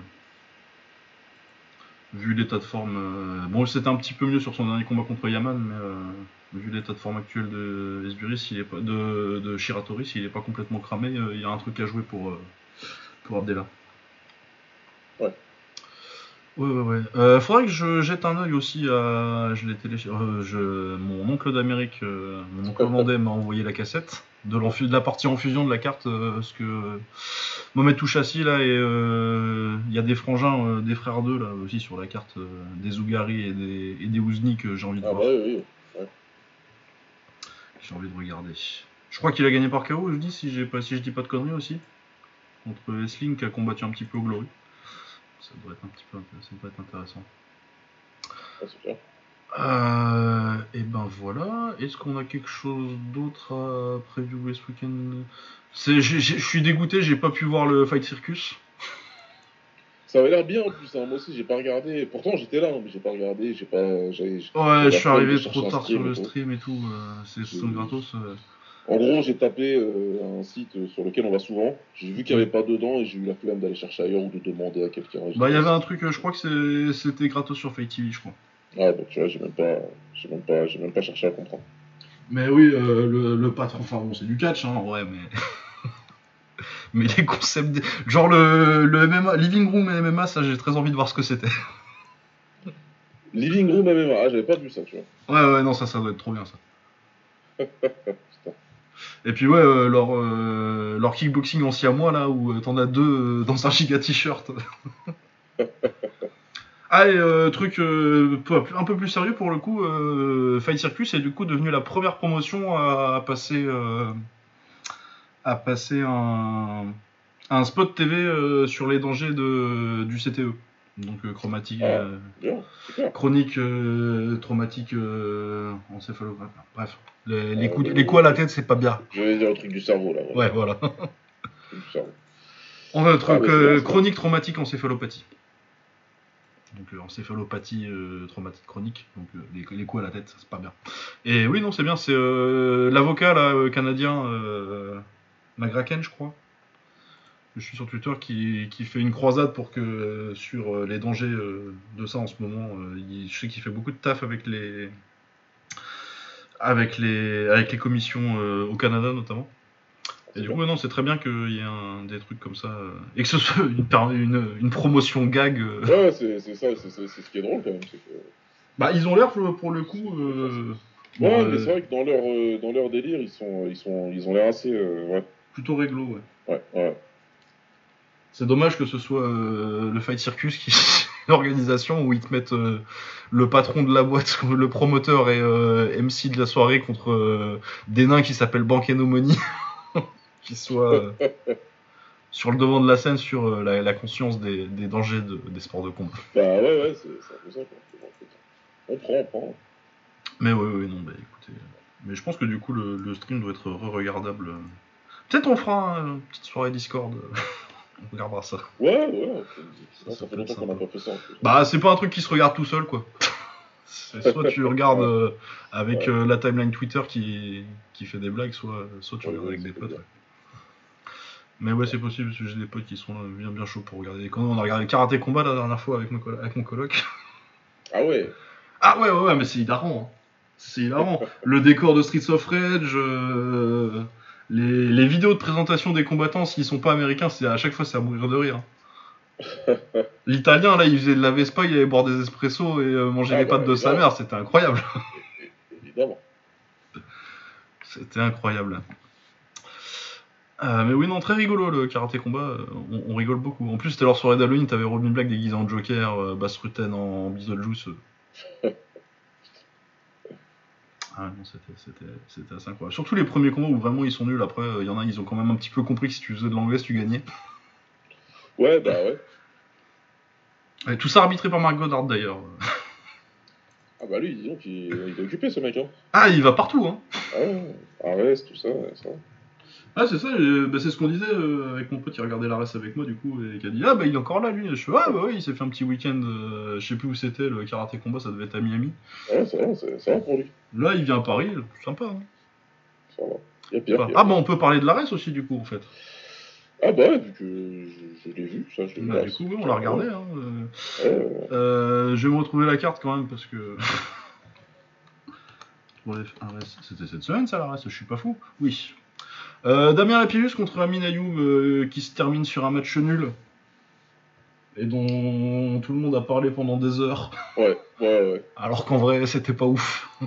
Bah déjà, le combat, il est pas terrible. Et puis, de toute façon, si, mathématiquement, il y a vraiment match nul. Donc, euh, Bah oui, vu qu'il y a une déduction de points. euh, Après, oui, si tu suis euh, Lapillus, il veut gagner. Si tu, si tu mets 4 rounds à Lapillus, je trouve pas ça scandaleux. Mais, Ouais, bon, voilà. Il y a peut-être un round. de- Mais bon, pour moi, bon, de euh, si c'est un là-dedans. 3-2 avec une déduction de points. euh, Voilà, il y a, vol, y a rien de- d'illogique là-dedans. Mais oui, j'ai bien aimé le jab de Lapillus. C'est dommage qu'il fasse pas grand chose d'autre, quoi. Ouais, c'est clair, c'est clair. Il avait un très bon jab, mais il voulait pas, il refusait d'envoyer son, son, son bras arrière avant le, avant le dernier round. Avant le dernier round, et quand il l'a envoyé, il a touché salement en plus. Bah oui, mais il l'envoie pas. Au, au dé- au début de combat, euh, je crois qu'il touche euh, vaguement avec aussi. euh, et puis après, il le rebalance plus du tout. Peut-être qu'il s'est fait mal à la main aussi après. Bah peut-être, peut-être, mais bon. Quand il- Ouais, c'était trop peu, c'était trop peu euh, quoi qu'il arrive. Il dominait, il a réussi à dominer le round 4 et le round 5 comme ça, mais parce qu'il était plus précis. Mais c'était trop peu, c'était trop peu. euh, Surtout que c'était censé être un grudge match et tout. Ouais, ouais, oui, oui. euh, vu qu'ils avaient, je crois que le premier combat, Lapillus le gagne sur, euh, sur arrêt du médecin. Ouais, c'est ça. Sur arrêt du médecin, euh, je crois qu'il y a eu des embrouilles avec des traumatismes de médecins. c'est la France, quoi. C'est la France. Des problèmes bizarres à chaque fois. Ah oui, bah oui, en parlant de problèmes bizarres, euh, très belle transition, bah, bah euh, Valentin contre Penini. Ouais, j'ai fait un, truc typiquement bien français, ça, tu vois. Euh, ouais, du coup, euh, ils font un peu la bagarre. Valentin, gros bourrin qui s'est fait un peu de judo. Ouais. Il y a une grosse coupure, vraiment énorme. D'ailleurs, j'étais surpris qu'il soit pas arrêté, Penny, euh, sur, ça, euh, au premier round. Finalement, ils arrêtent pas. Ensuite, ils rappellent le médecin sur un coup de derrière la tête, euh, alors que Valentin est en train de shooter pour un takedown. Euh, Valentin, il se relève pas. Ensuite, il y a l'arbitre, il y a le, docteur qui vient et qui dit non. Visiblement, hein, si j'ai bien compris, elle, fait, elle fait non, c'est mort de la main. Et après, on sait pas ce qui se passe pendant un quart d'heure. L'arbitre, l'arbitre qui quitte la cage avec les deux mecs pendant qu'il y en a un qui est en train de traiter l'autre. ouais, ouais. Il est en train de lui dire qu'il a pas de couilles et tout. euh, que lui, euh, regardez, moi, euh, on voit mon cerveau au travers de ma tête et lui, genre en gros, il fait semblant. J'ai trouvé que c'était pas très très bien géré, et puis surtout, t'as au moins euh, 10 minutes de, confusion avant qu'on dise que finalement, que oui, c'est bien un contest. Ouais, voilà, avec une embrouille entre Marc Godard et un arbitre français, là, je sais plus comment il s'appelle. Ouais, c'était catastrophique encore. Encore des trucs catastrophiques. pas- C'est compliqué, c'est comme ça, malheureusement. Ouais, ouais, ouais, bon, bref. Euh, Jackie Jeanne contre, euh, comment il s'appelait euh, O- Hogan ou Aujean. Euh, pas mal, lui, hein. Pas mal, ouais, ouais, ouais. euh, cadeau empoisonné pour Jeanne, par contre, c'est des enfoirés. Hein. Ouais, c'est méchant, c'est très méchant parce que euh, Jeanne, il devait boxer, euh, il devait faire une revanche contre. contre euh, c'est Yacine Yacine Mouganem Yacine, ouais. ouais. Ouais, bah, il- Les deux, ils commencent par un Y. chaque fois, il faut que je fasse un petit effort. Euh, parce que c'est le frère de Youssef Bouganem, pour ceux qui sauraient pas. Ouais. Euh, du coup, ouais, euh, rematch très intéressant, mais un combat de kick en MMA, plus ou moins, quoi. Bah, c'est ça, ouais. À la base. ouais, ouais. Et à la place, on lui met le petit Hogan, là, qui est un grappleur et qui visiblement touche au sambo et qui du coup bah, l'a amené au sol tout de suite, et, une fois, deux fois, et puis après il l'a soumis. Quoi. Ouais, franchement, il a, il a, il a, voilà, il a fait vraiment le- un combat de lutteur-grappleur. euh, Ah, c'était un combat de 2002, ça. hein. Ouais, voilà, contre un striker qui sait pas du tout quoi faire euh, quand ça touche le, le sol. Et, euh, il a fait son travail euh, comme il fallait. Quoi. Ah ouais, ouais, non, non, il a, il a l'air très intéressant. Faudra voir après euh, contre quelqu'un qui sait défendre les takedowns euh, ce que ça voilà, donne ouais. debout, tu vois, c'est mais euh, en tout cas c'était intéressant. Puis athlétiquement, c'est un bordel. Ce que j'allais dire, il est massif, c'est. c'est- Il est large et tout. il- Ouais, c'est- il y a quelque chose. Il y a quelque chose euh, avec ce, ce jeune combattant. Ouais. Ouais, ouais. Ouais, non, ouais. Et oui, donc oui, Cabo implosionné quand t'étais censé boxer Yacine Bouganem de, à une semaine du combat, on dit Ah, vas-y, lui, t'inquiète, euh, t'inquiète pas, ça va passer. Ah, c'est vraiment moche qu'ils ont fait. Ah, c'est vraiment pas sympa. Euh, Staropoli, du coup, qui était euh, vétéran des prélims de l'UFC euh, contre Damiani. Je sais même plus qui gagne, mais je me rappelle que le combat était plutôt sympa. Eh, la, la violence de ce que tu viens de dire, quand même. Non, mais je. Des prélims de l'UFC. Ah bah, c'est là que je l'ai vu, écoute. Non, mais vétéran, quoi. Ah, attends, euh, tu, tu- tu veux que. Ah, attends, je vais faire mon travail de journaliste, je vais regarder sa carte. c'est probablement très vrai, mais c'est violent. Ah bah. Non, mais c'est déjà un niveau. euh, pour aller boxer au reste, t'as un niveau au-dessus. Hein. euh. Ouais, c'est clair. Ah bah ouais, non, mais écoute, à l'UFC, alors du coup, je te fais sa carrière à l'UFC, qui dure de 2018 à 2021. Alors, on commence par une victoire par décision contre Hector Aldana. Ça, à mon avis, ça devait être en prélim. Mais bon, c'est Fight of the Night. Même. Ensuite, une victoire contre Thiago Alves 2019. 2019, ouais. Ouais, ouais, ouais. Ça, j'imagine, c'était en prélim aussi. Et ensuite, on enchaîne sur 4 défaites par décision contre Salikov, euh, Tim Mins, Roman Dolidze et Jamie Piquet. Donc, euh, oui, non, je pense pas qu'il est en main card, lui. hein. Ah ouais, ouais, je, je pense pas, je pense pas. Je pense Voilà. vraiment que ce que tu as dit est totalement vrai, mais c'est un peu violent. C'est violent. Bah, ils ont fait un bon combat. Il a gagné, du coup. Euh, maintenant que j'ai sa carte sous les yeux, il a gagné par décision. Mais oui, je me rappelle, je me rappelle pas forcément en détail du combat, mais euh, c'était une bagarre plutôt sympathique. Ouais, euh, voilà, qui c'est une la bonne carte. guerre qu'ils ont fait. C'est une bonne guerre. Euh, Zele... Zelezniakova contre Dixon. C'est les Zelezniakova qui a gagné, ça. hein. Ouais, c'était elle aussi, ils ont fait une bonne guerre à ça. hein, c'est, euh, Parce que deux combats féminins, un qui était une bonne guerre et l'autre qui était. Euh, oui. oui, je me rappelle de l'autre. Ah, c'est. Ouais, C'est compliqué. Ah non, c'est c'est Dixon qui gagne par, euh, par TKO au premier. En fin de premier. Mais oui, c'est parce que Zelezniakova commence bien et euh, oui, grosse guerre, oui, ça y est, je me rappelle du coup. Ouais, ouais. Euh, Ibrahim Mané qui soumet Yassine Nadji dans 2 minutes 19 du premier round, je ne- je n'en ai pas euh, beaucoup de souvenirs. aucun souvenir. Euh, bah, L'autre combat féminin, Rizlen Zouak, qui est judokate un certain pari contre, contre Ronnie, Yoni Radzafiarison. Facile à dire. Je l'appellerai désormais Yoni Radzafarai. Euh, oui, c'était c'était pas ouf. hein. Ouais, c'était pas ouf. hein. Bon, C'était une revanche, je crois. Comment? C'était une revanche, je crois. euh, Je sais pas si c'est une revanche. Je sais qu'elles se connaissaient. Je crois qu'elles étaient. Enfin, c'est même sûr qu'elles étaient anciennes euh, training partners. Mais ouais, c'était. C'était. Sloppy, quoi. Ouais, oui, oui, c'est du sloppy, euh, principalement du pied-point. euh. Non, oui, bah du coup, elle devait se connaître à ça, mais j'ai pas l'impression qu'elle se soit, qu'elle se soit combattue avant. Ouais, bah oui, c'était pas génial. Après, euh, il y a eu des trucs euh, intéressants. euh, Moi, d'ailleurs, c'était plutôt la première partie de la carte qui m'intéressait le plus. Avec euh, bah, l'armée de petits euh, Tchétchènes et euh, Tchétchènes, là. Et puis euh, surtout, euh, Youssouf Binaté contre Michael Pédou. Ah oui, c'est vrai, j'ai complètement oublié. Ouais. Oui, qui a duré 28 secondes. Ah ouais, bah, ce petit, il, est- il, ce petit est méchant. Ah, et puis il est, ouais, il est fort. Il, est Fort, il est méchant. Ouais, D'ailleurs, ça m'énerve un peu qu'ils soient en MMA du coup.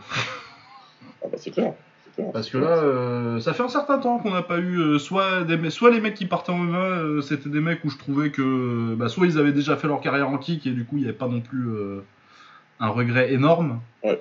Soit c'était des mecs euh, où je me disais, bon, bah, euh, tant mieux pour eux qui partent en MMA, mais ça changera pas la face de l'histoire du kick. Youssouf Binaté qui part faire du MMA, euh, ça change quelque chose. Alors qu'il a un gros, enfin, il avait pu avoir un gros avenir en kick, en taille, euh, il, ça aurait pu faire du, du, ça aurait pu être repéré par le K1, ça, enfin, ouais, c'est dommage, c'est très dommage. C'est très Après, dommage, euh, mais bon, écoute, si c'est là, c'est bien pour lui. Hein. Bah oui, puis euh, si tu fais, une- si t'arrives à être à l'UFC, même 5 combats, tu fais plus que sur toute ta carrière en kick. Ah, c'est euh, clair, c'est clair. Donc bon, on peut pas, on peut pas tellement le en vouloir, mais euh, ouais, là vraiment, euh, Youssouf Binaté il est trop fort pour aller faire du MMA quoi. Oh, trop fort, vraiment, vraiment, vraiment, vraiment, c'est dommage. Michael Peno, tu vois par exemple, euh, il est en fin de carrière, ça me dérange pas qu'il aille faire un peu de MMA quoi. Ouais, sachant qu'il a tout essayé déjà. donc, euh, Ouais, et j'ai trouvé les, les petits euh, Tourpaliounoussov, c'était pas mal, qui soumet en- au deuxième round euh, Jakub Kasmarski. Bon après les adversaires étaient, étaient, étaient là pour une raison. Ouais, voilà. Ça, c'est du Et marketing, euh. Pavlos Latidis, euh, c'était tous des mecs qui avaient euh, soit 1, soit 0 combat. Après, euh, les mecs de. Donc, les... il y en avait trois il y avait Tourpal Younoussov, Soslan Gagloev et euh, Temerlan Azizov. Ils avaient tous euh, deux ou trois, deux, un ou deux combats, quoi. Donc, c'était pas non plus. Mais bon, tu savais pourquoi les, autres, pourquoi les autres venaient, quoi. Et ouais, non, ils ont tous été intéressants. Bah, de toute façon, euh, il y a deux types de. Je l'ai dit euh, sur Twitter euh, à ce moment-là. euh, Il y a deux types que de combattants que, que Fernand Lopez s'est emmené très loin. C'est euh, alors les poids lourds euh, qui sont à 5% de masse graisseuse mais qui doivent quand même cutter du poids pour arriver à 120 kg. Donc les turbo-athlètes. Et puis euh, bah, des Tchétchènes qui luttent depuis qu'ils savent, depuis qu'ils savent marcher. quoi.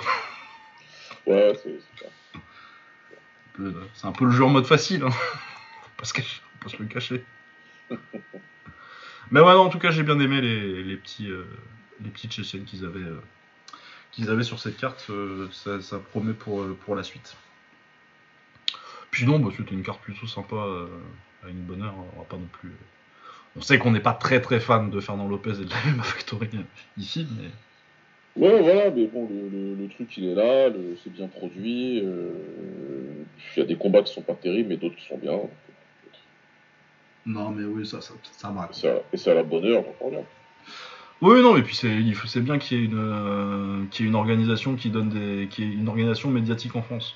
Le problème, c'est que euh, du coup, euh, comme elle est tellement liée euh, à un gym en particulier, euh, t'as, des petits problèmes de conflit d'intérêts et de qui va avoir sa place, quoi. Ouais, ouais, il y a ça et d'autres trucs. Bon, moi je regarde pas, mais je sais qu'il y a pas mal de, voilà, pas mal de polémiques euh, qui sont toutes liées justement à ce, ce- ce- ce gros conflit d'intérêts. Oui, bah oui, on se rappelle de l'histoire de, comment il s'appelle, euh, Slim. euh, Ouais, ouais, d'ailleurs, il n'y a même pas de. Je crois qu'il je crois qu'il y, a- a plus de nouvelles hein, d'ailleurs du du mec. hein. Ah bah, à mon avis, ils vont régler ça euh, backstage avant de recommencer à s'insulter. Ouais, mais c'est ce qu'on disait justement avec euh, deux, deux gars récemment là. Que, ils ont dû régler ça et que. Ils se laissent se tasser, mais bon, il y a- des billets qui ont. Enfin, il y a, il y a un chiffre qui a dû être. euh, qui a dû être avancé et, et voilà. Ouais, bah, oui, bah ça arrange personne de toute façon. hein. Bah oui. Euh, ouais, et ben, du coup, euh, qu'est-ce qu'on a d'autre euh, cette semaine? Je crois qu'il n'y a pas grand chose, je vais aller jeter un œil sur BoxRec. Ouais.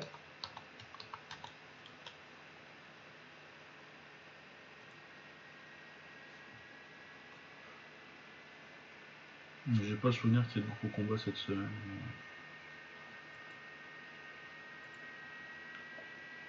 Bah, si, on est à combien de temps là? On a une petite heure, on va avoir le temps de faire, euh, de faire quelques combattants. J'en ai un bien à rajouter en plus euh, cette semaine. Ouais, bah écoute, allez. Euh, alors, il y a Sonny Edwards le vendredi 11 novembre là contre Félix Alvarado. Il y a Zanibek Alim Kanouli.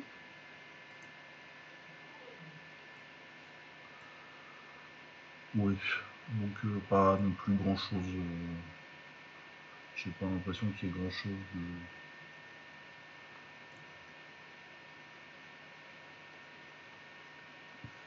Ouais, je, Ouais, non, c'est ça. euh, le prochain gros combat en anglais, c'est euh, c'est Gonzalez contre. C'est Chocolatito Gonzalez contre Estrada et c'est le 3 décembre. Ouais. Voilà, et bah écoute, on va, on va passer au petit, euh, au petit classement.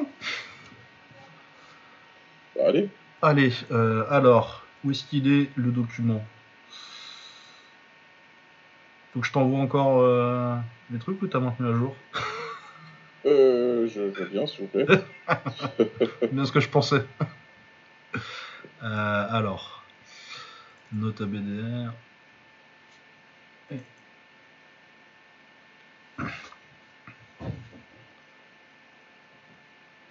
Ouh là là Excusez-moi, mon ordinateur est vieux. Je sais pas ce qu'il est aujourd'hui.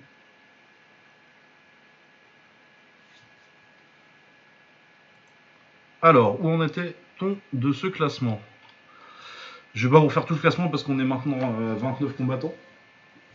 Mais sachez que le trio de tête est euh, Ernest Toast, Boakao Masato, avec derrière Rock Kaman, Andy Sauer, Artem Levin, Cédric Doumbé, Tenshin Nasukawa, Peter Hart et Semi Shield qui finissent le top 10.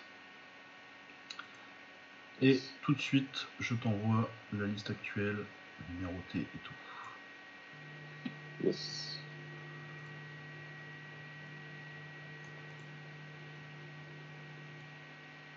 Hop.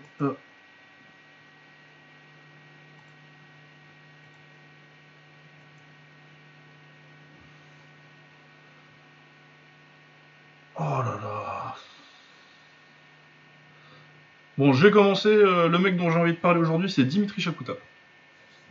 Ouh Ouh suis dit qu'on allait prendre un mec qui allait pas aller euh, pas si haut que ça, mais euh, peut-être pas si bas. Ça m'intéressait d'en discuter. Euh, du coup, Dmitri Jakuta, qui est un combattant des années plutôt 2000. Je crois qu'il commence dans les années, fin des années 90, mais vraiment, ces années, c'est les années 2000 au It's Showtime. Pour moi, c'est le meilleur. Euh, Non, je vais pas dire ça parce qu'il y a quand même euh, Artem Levin qui sont partis sur la période. Ouais. Mais de la génération d'avant, c'est euh, le meilleur, euh, c'est le meilleur 77 kilos euh, du début des années 2000, quoi. Et qui reste très solide, euh, même jusqu'à ce que euh, que Levin et Spong partent en 85. Ouais, il était très fort, très fort.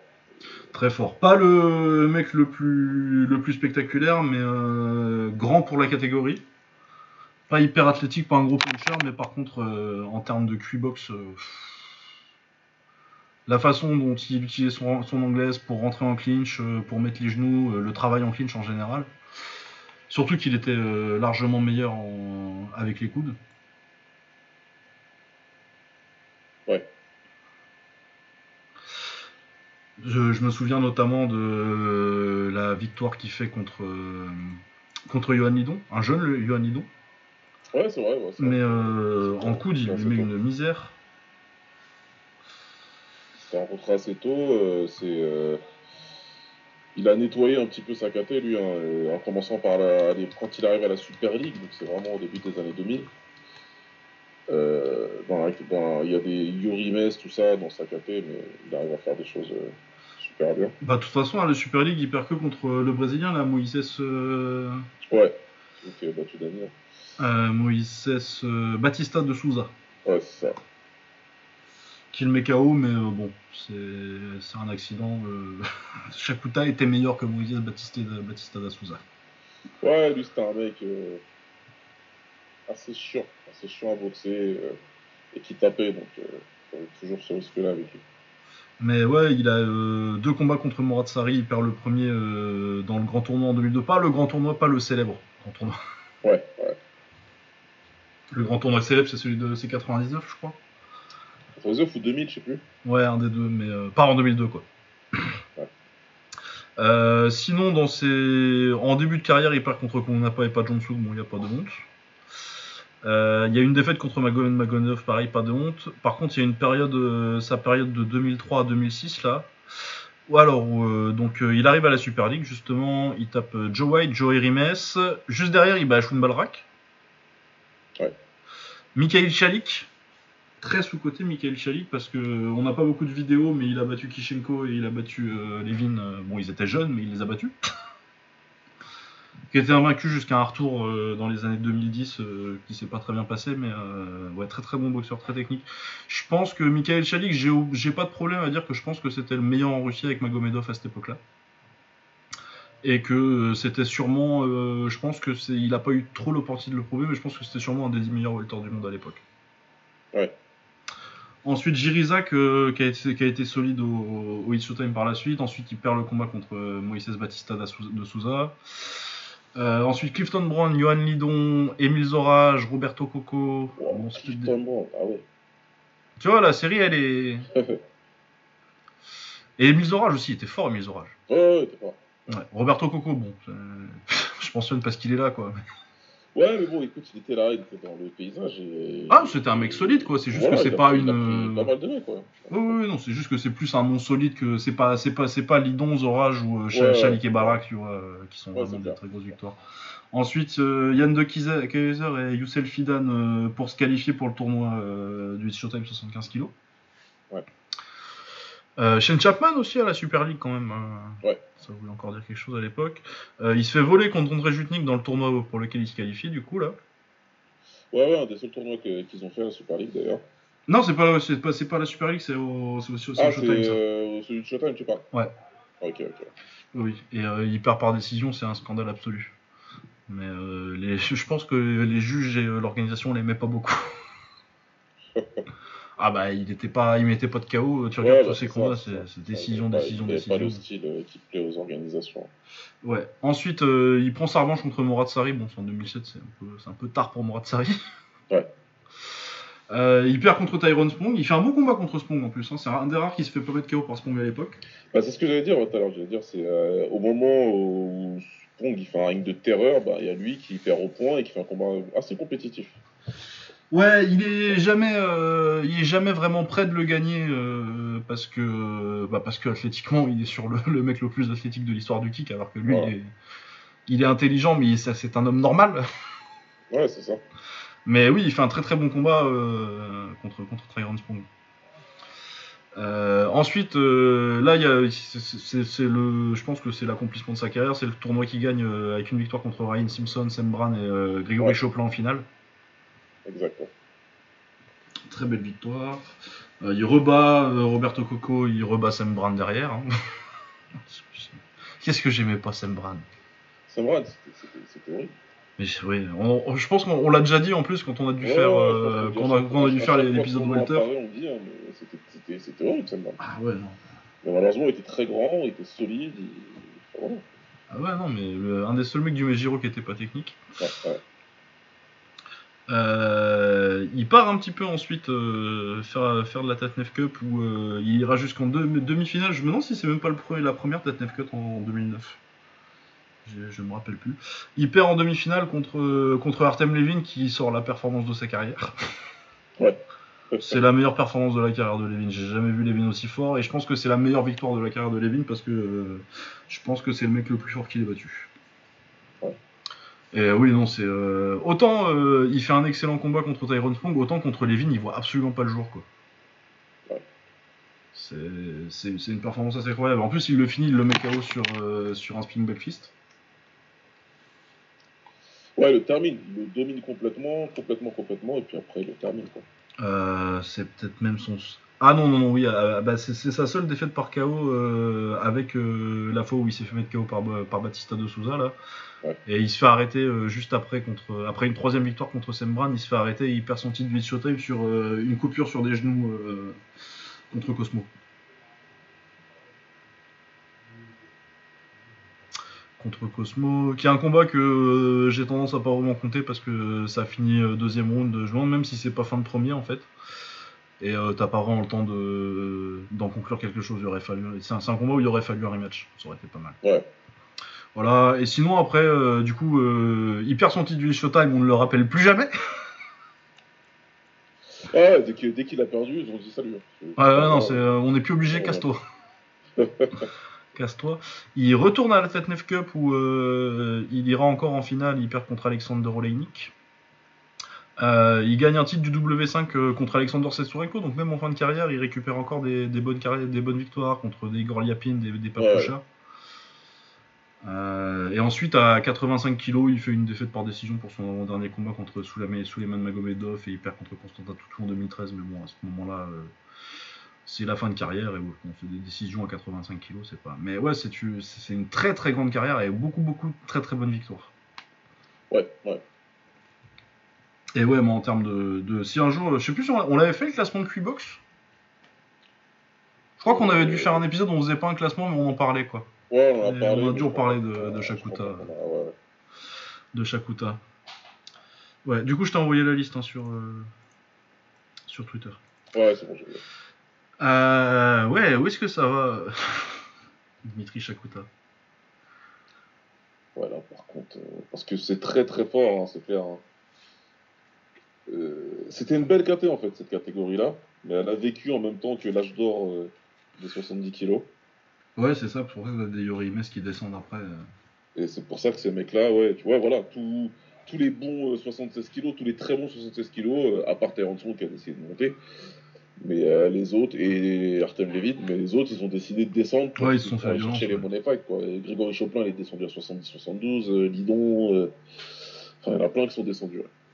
Donc, euh, c'est, c'est, c'est des, il a combattu des, il a combattu et battu surtout des mecs très forts. Il a dominé sa catégorie qui est très très compliquée à dominer. Bah, c'est ça, c'est qu'entre 2003 et, euh, et 2008, il y a le chaos et le vol contre. Il y a le chaos contre Moïse Batista et Batista, Batista ouais. Et euh, le vol contre Rutnik, mais sinon, il perd contre Spong et Levin, quoi. Ouais, ouais. Et il tape des, des Choplin deux fois, euh, des Ryan Simpson, des Emile Zorage et tout, des. Michael Chalik, la, la série Yo Rimes, Ashwin Balrak, Michael Chalik, Chirizak. Ouais, il a, il a terrorisé l'Europe. Ouais, ça c'est. Pour battre ces quatre là à la suite, en 2003-2004, c'était très fort. C'est clair. Très très fort. Euh, du coup, où est-ce qu'on le mettrait? Euh, Moi là, je regarde dans la direction de Maurice Smith, JLB, c'est ce genre de. Le, le 10-15, quoi, je pense. Peut-être un peu plus bas, mais. euh, Ouais, ouais, entre, entre 10 et 15. Ouais. Ouais, ouais. Ouais, non, mais il a fait beaucoup, il a fait vraiment beaucoup. donc, Ah, c'est euh, ça, il y a beaucoup de très bonnes victoires. euh. Mais euh, au-dessus de. Oh non, mais tu vois, Mirko en kick, il a pas fait beaucoup. Non, c'est ça, ouais, Mirko, il y a un petit. Kick, il manque beaucoup. Ouais, donc, ouais, non, en vrai, entre 10 et 15, c'est- bien. Après, où exactement Non, Ouais. je pourrais pas le mettre au-dessus de JLB. Non, ben justement, c'est ce que je me disais. Je me disais euh, entre JLB et Maurice Smith. Ouais, c'est c'est bien. Je trouve que c'est une place. euh, c'est bien. Oh C'est oui, ça change tout. Oh là là, incroyable la technologie. Je me demandais si ça allait changer les numéros automatiquement.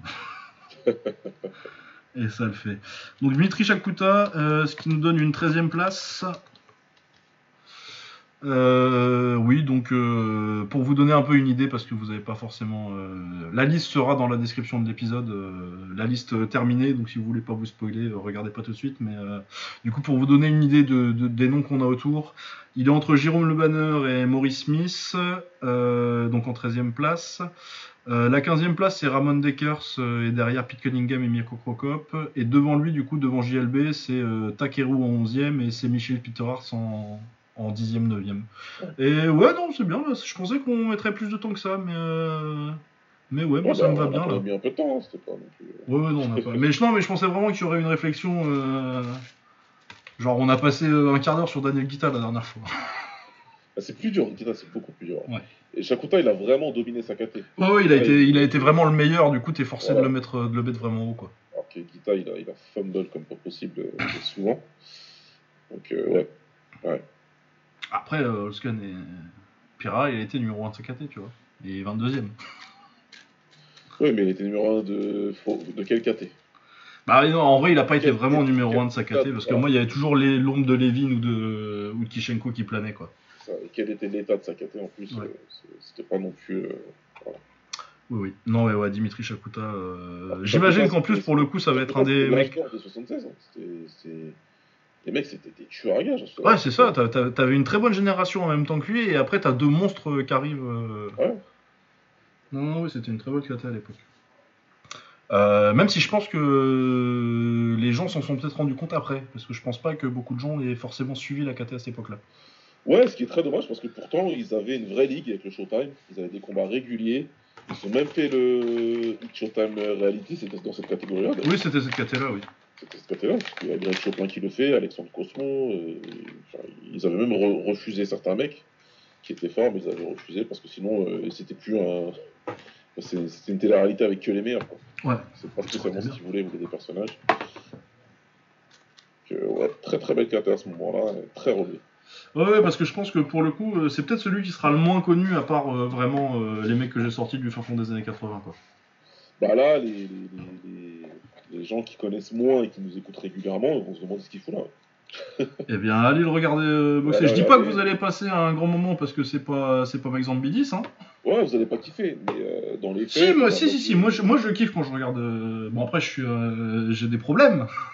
tu- tu- voilà, je, je me considère comme étant un, un- un hipster, mais ouais, ouais, c'est- Mais moi, non, non, moi, il y a vraiment. euh, par exemple, le combat contre Lidon et ses combats contre Chopin, je trouve que c'est des combats que j'aime beaucoup regarder. Après, oui, effectivement, c'est pas des guerres. Et, euh, Ouais. Mais moi, c'est pas. Je, je- je suis- tu vois, euh, autant euh, Sam Brand, tu vois, euh, bon, pour le coup, je respecte pas tellement euh, la carrière de Sam Brand, mais. euh, Enfin, si, je respecte sa carrière, mais euh, je, je le classe pas très très haut euh, dans mes classements historiques, tu vois, mais. euh, Il y a qui que j'aime pas regarder dans cette liste-là, tu vois euh, Non, il y a un mec, euh, bah, Bill Wallace, dont on parlera euh, sûrement un jour. Ouais. Bill Wallace, euh, j'ai horreur de regarder des combats de Bill Wallace, mais je respecte le... ce qu'il a fait, tu vois, les accomplissements. ouais, mais euh, alors que Dimitri Shakuta, je passe pas un mauvais moment quand je regarde un combat de Dimitri Shakuta. Je passe pas. euh, Non, non, c'est pas, pas du tout un mec euh, hyper chiant ou quoi. Après, je pense que c'est un combattant que si tu t'entraînes pas toi-même et que, que tu cherches pas un peu des trucs que tu peux appliquer Ouais. chez toi, effectivement, c'est moins intéressant. Mais c'est un. c'est- c'est- Pour pour moi, c'est un génie, euh, Dmitry Shakuta. En termes de maximisation de potentiel euh, athlétique euh, relativement limité, à part le fait d'être grand. Vraiment, tout son jeu, euh, il n'avait pas des kicks euh, spectaculaires, mais il était, très con- il était très compétent partout, en fait. Ouais, il savait tout faire. Il savait tout faire. Il savait tout euh, faire. euh, Son 1-2, là, où son- moi, moi son 1-2, je me suis beaucoup inspiré de son 1-2 où il laisse traîner la main droite après pour, euh, pour engager le clinch. Un Ouais. truc que j'ai- que j'ai que j'ai appris chez lui, Ouais. ça. On a tendance plutôt à t'apprendre vite à ramener les mains. Ouais, exactement. Tout de suite venir te protéger alors que lui, il s'en servait pour rentrer. ouais. Ouais, ouais, c'est un truc euh, que, que j'aime beaucoup. Mais ouais, non, c'est un combattant que j'aime beaucoup. Voilà, c'était mon, mon premier cette semaine. Je te dis, j'y pensais cette semaine et je me suis dit, ah, ça, ça serait intéressant de parler de, de Shakuta. Ouais, ouais, c'est, j'aime bien. C'est, bien de, de parler de mecs comme ça. Ça fait, je pense, découvrir à ceux qui nous écoutent aussi des gars qui étaient vraiment super forts, mais que, qui n'apparaîtraient dans pas beaucoup de classements. Je pense. Oui, je pense pas qu'il y ait grand monde qui, si on leur faisait faire euh, un classement comme ça, euh, et où il y a déjà 30 combattants, euh, je Ouais. pense pas que Shakuta arriverait Ouais, ouais. dans ces eaux-là. Et ce serait un tort que je ne reproche pas aux gens parce que moi aussi je l'ai découvert assez tard en fait, hein, je l'ai pas découvert. Enfin, découvert à quel. Je, savais qui c'était, j'ai découvert à quel point il était fort quand je me suis vraiment refait euh, replonger pour faire le, le top euh, 10 euh, 77 kilos. Ouais, t'as, fini par comprendre euh, qu'il était fort quand t'étais à même de, de, de, de, de, de regarder un mec, combat, un, mec comme ça combattre et comprendre son style. Ouais, c'est ça, parce que j'ai dû le voir hein, à l'époque, euh, 2000, euh, fin des années 2000, je regardais déjà euh, le Hit Showtime et tout. Mais bon, c'était pas non plus euh, l'organisation qu'il y avait, parce qu'à l'époque, euh, tu regardais le K1, hein, princi- principalement. Tu, Hit Showtime, c'est si tu trouvais un lien, tu regardais, quoi. Et j'ai dû le voir à l'époque, et à 17 ans, je pense pas qu'il m'ait fait rêver, tu vois. Ouais, bah non. Il fait rêver personne. Mais ouais, non, c'est un- vraiment un mec que t'apprends à respecter avec l'âge. Ouais. Voilà. Euh, eh bien, qui, de qui as-tu envie de parler cette, envie de parler cette semaine, Boba? Bah, je pense qu'on peut, on peut rester dans ce, dans ce délire-là et on va dire euh, Yvan Hippolyte. Ah, Yvan Hippolyte. J'aime beaucoup Yvan Hippolyte. Comme ça, ça fera un épisode placé sous le signe euh, de ce genre de combattant. Ouais, puis euh, un peu de 60, encore des 76. euh, même si pour moi c'est plus un 70, euh, Hippolyte. Ouais. Mais vas-y, présente-nous donc Yvan Hippolyte. Yvan Hippolyte, euh, combattant, euh, combattant euh, qu'on pourrait qualifier un peu de, de l'é- de- de- de l'époque des, des pionniers dans un, dans un, dans un certain style, c'est-à-dire un gars autour de 75-80 kilos. Ouais, mais s'il y a quand même une grosse partie de carrière en 70, euh, Ouais, fin années ouais, 80 enfin. jusqu'en 95-96, quoi. Euh, et voilà, un des gars qui a boxé, un des Hollandais qui à l'époque euh, rencontrait beaucoup beaucoup de taille. Oui. Il a rencontré, je pense, une bonne dizaine, hein, juste comme ça. Euh, bah, au moins une bonne dizaine qu'on sait, quoi. Ouais, voilà, on sait, parce que je pense qu'il n'y a pas tout. euh, et il a rencontré aussi les meilleurs Hollandais de son époque. Et c'était un combattant très fort, très solide. Qui, qui était du Vosgym, donc le, le- le même club que Ernst Host. Qui a gagné le, le K3. Ouais, qui est free de 95. Un très très bon tournoi. Ouais, Un très très bon tournoi parce que du coup il prend euh, Chang Puek euh, qui est pas encore complètement carré et qui est cramé et qui pour une fois est à peu près à son poids. euh, Ouais. Parce que ça, ça a combien? Ça 75 le, le, Ke- le Kefri je crois. 75 apparemment. Donc Puek euh, qui, bat par, qui bat par KO. Ensuite euh, Toshiyuki Atokawa que vous si vous vous en rappelez c'est parce qu'il a fait euh, les quarts de finale du premier K1. Ouais. Qui fait pas un mauvais combat contre Maurice Smith d'ailleurs mais bon c'est un 75 kg quoi. Ah non, il était pas mauvais à Tokawa, c'est dommage qu'il est. Bah, c'est dommage qu'à l'époque il n'y avait pas. Et surtout le grand Ayaikin. L'excellent dont on parle beaucoup. On vous a, on vous a parlé beaucoup de ce combattant-là. Bah, selon Ernest Houst et Peter Hart, euh, à, à ce moment-là, en tout cas, euh, au Ouais. moment où il était actif, le meilleur combattant asiatique euh, de l'histoire. ce qui était. Bon, ce qui était faux parce qu'il y a Toshio Fujiwara, mais. mais non, mais dans les années 90, avec qui, qui l'avait vu boxer Fujiwara quoi. Non, mais c'est pour ça, et puis ils étaient là, hein, ils étaient là, donc euh, écoute, moi je, je, je prends leur parole pour, euh, pour un temps, et, et voilà. Bah, de toute façon, en plus, pour le coup, on l'a vu boxer Taïkin et c'est vrai qu'il il était spécial. Il était super fort. Il était super fort, il était incroyable, Taïkin.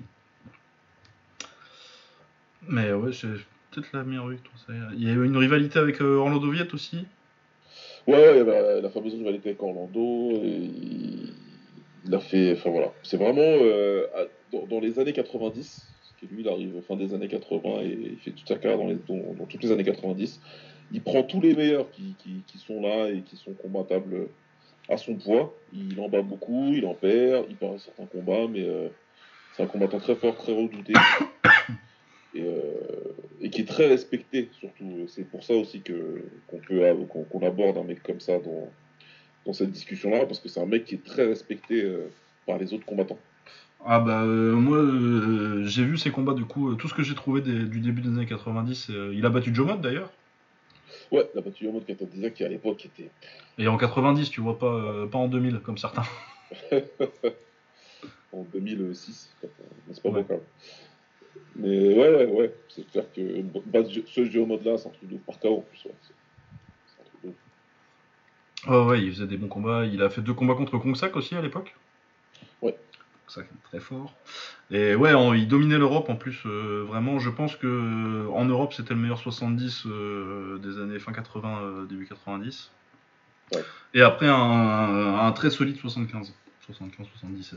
Je crois Ouais, qu'on l'avait mis mention en Europe dans les deux. Non, je l'ai mis top 10. euh, je l'ai mis 10 Non, je crois. il- ça, ça, ça parle, ouais, ce que j'allais dire, ça me parle dans, dans le top 10. Lui. Oui, on l'avait mis dans le top 10, euh, en 70 du coup. Ouais. Et oui, oui, oui, il était, il était très très fort. Très technique. Euh, ouais, pour moi, c'était un peu. euh, Un peu le précurseur à Sauer.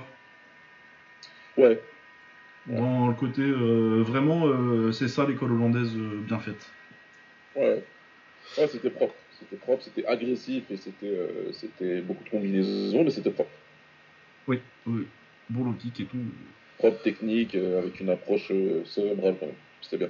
Ouais, ouais, t'as les rivalités à la fin contre Etaki Ubeda euh, et Ryan Simpson où il fait 1-1 contre, les, contre tous alors qu'il est en fin de Ouais. carrière. Quoi. Ouais, Euh, une bonne carrière de coach aussi quand même. Hein. ouais. Parce que euh, Boniasti, Crocop, euh, c'est pas lui qui coach. Visseux? Euh, je sais pas. Je crois qu'il l'a. Je sais pas s'il le coach encore, mais je crois qu'il je crois qu'il l'a coaché à un moment. Parce que Visseux me rappelle beaucoup Yvon Hippolyte d'ailleurs. Ouais, c'est vrai. Il y a vraiment un truc. euh, le mec le plus proche que j'ai vu. euh, il y a vraiment eu quelque chose qui me le rappelle. Mais ouais, non, non, non, un très très grand combattant. euh. C'est dommage qu'on ait. Parce que je pense pas qu'on l'évalue complètement à sa juste valeur parce qu'il manque trop de trucs de 80 à 95 quoi. De 87 à 5 à 95. Ouais, pour avoir plus de combats, ouais, de, de, de, de répertorier. Ouais, ouais, parce que euh, en- entre 85 et euh, 90, qui je pense était à peu près sa meilleure période, euh, on sait qu'il y a euh, même pas une dizaine de combats alors qu'il a dû en faire 75 quoi. Ouais, ouais. Bah ouais, non, non, un très très très bon combattant. Euh, où est-ce que ça va, Yvan Hippolyte? Je pense que ça va à peu près dans les mêmes zones que Shakuta. C'est le même genre, c'est c'est un peu le, cali- le calibre de, le même calibre de mec pour moi. Ouais, c'est pour ça que je me suis dit que c'était intéressant aussi de parler de ces mecs-là, parce que c'est même, euh, c'est le même profil. Oui, oui, c'est le même genre de profil. euh, très bon, meilleur de sa caté dans une période qui n'était pas hyper médiatisée. Ouais. Euh, bon, je pense qu'on regarde pas le top 10. Non, il peut pas, il peut pas rentrer dans le top 10. Il peut pas rentrer dans le top 10. il était- C'est encore une fois intéressant de parler de ces mecs-là. Et c'est le même délire que, que, que voilà, que, que Shakuta. C'est à peu près le même délire. Ouais, Ah non, j'avais même dû le mettre 6ème en fait, euh, pas 10. euh, oui, je l'ai mis 6ème. Je crois. Je me souviens qu'il était bien placé. Non? Ouais, ouais, on l'avait mis, on l'avait mis 6ème. Il était bien placé. Comme euh, Dimitri Shakuta dans les 75. Ouais. Euh, bah, la même zone, hein. Est-ce qu'on le met. euh, Est-ce que c'est sous JLB Ouais, parce que enfin, il a gagné un tournoi quand même qui est très important et qui était très relevé. Ouais, c'est ça, et meilleur de sa à un moment, c'est. Ouais. Bah, je pense que pareil, ça va au-dessus de Maurice Smith. En- Ouais, moi je le vois au-dessus de Maurice Smith et est-ce qu'on le met au-dessus de Shakuta? Ouais, c'est un débat avec. Moi, je pense qu'il va quand même au-dessus de Shakuta. Je pense aussi. Je, je suis d'accord. Putain, ça va vite aujourd'hui. Euh, bah, Shakuta, il a, il a dominé encore une fois, mais euh, c'était plus dur à l'époque d'Ivan Hippolyte. Oui, oui, oui. Et puis, euh, il y a un côté plus iconique, euh, Hippolyte. euh. Oui, oui, je pense que. bah, du coup, le euh, perd déjà sa 13ème place, qui va à Hippolyte, et oui, dans le même genre. Euh... ah non, c'est bien, on a fait des bon, bon petit nom de hipster pour remplir le classement. là. Euh, Qu'est-ce qu'on peut mettre dans la liste qui nous reste là? Est-ce qu'il y a quelqu'un dont j'ai envie de parler aujourd'hui? Euh, Est-ce qu'on n'irait pas voir vers le haut de la liste? Et du coup, on se ferait un, autre Hollandais, un autre euh, qui vient du Suriname, mais qui aurait boxé un petit peu à 76 kg. Et qui s'appellerait Tyrone Sprong. Ah. Ah. Ah, Tyrone Sprong. Euh, Tyrone Sprong, qui je pense est euh, le mec le plus athlétique à avoir fait du kickboxing de- dans l'histoire. Que ce soit en termes de. C'est pro- très probable. Ah bah moi je vois pas qui c'est qui, qui, qui peut, peut vraiment rivaliser euh, en termes de punch. Le seul truc qui lui manquait c'était le menton. Ouais. En 76, puis ensuite euh, brièvement en 85. Dommage qu'il soit pas resté pas mal parce que c'est peut-être son meilleur point en 85. S'il était resté à 85 longtemps, ça aurait été le meilleur 85 de l'histoire. Euh, Sauf les poids lourds. Oui, sauf les poids lourds, ouais, mais, euh, mais genre même en lourd léger, tu... enfin, non, peut-être pas lourd léger, mais euh, en tout cas, 75-85, même 72, mais bon, ça, rester à 72, ça aurait été de la science-fiction. Ouais. Parce que, parce que c'était son, son poids, de- son, son meilleur poids, je pense que c'était 85. Euh, c'est dommage qu'il ne soit pas resté là-bas longtemps parce qu'il n'y avait pas beaucoup de compétition à l'époque. Mais euh, ouais, incroyable. En... À 76 à 85, il a une série où il perd quasi pas à part euh, l'accident contre Zeyada. Ouais. Et euh, il met KO tout le monde, quoi. À part Shakuta, il met KO tout le monde. Des mecs qui sont vraiment super forts. avec... ce qui- ce qui fait à Giorimes, alors que c'était un combattant à l'époque très craint, euh, c'est un truc de dingue. C'est vraiment Ouais. un truc de dingue. Qui ensuite euh, monte en lourd parce que c'est là qu'est l'argent et qui fait une carrière très respectable en lourd. hein. Ouais. Et puis euh, ensuite, il y a le retour en, en lourd léger où ça se passe. il prend le titre d'ailleurs en lourd léger, je dis pas de conneries. À un moment. Où c'est une ceinture de, de tour. Euh, en, lourd léger au Showtime, Non, au Glory. euh, il gagne un tournoi, je crois. Ouais, c'est un tournoi. Avant que, bref, il est numéro 1 avant que, avant que Saki redescende et qu'il se casse la jambe euh, sur le rematch. Si c'était boxé en Ouais, lourd au K1. Et ouais, le truc, c'est qu'avec avec Spong, il y a des regrets aussi. hein. Ouais, il y en a quelques-uns. Bah, il a passé son vrai prime. Il l'a passé euh, en convalescence et à boxer des tocards en boxe anglaise. Ouais, malheureusement. Tout ça pour même pas avoir le paycheck à la fin. Ouais, même pas avoir le combat significatif, euh, tu vois. Ouais, même pas le Yoka où il déboxait Usyk à un moment et ensuite il a raté son son test euh, son test antidrogue.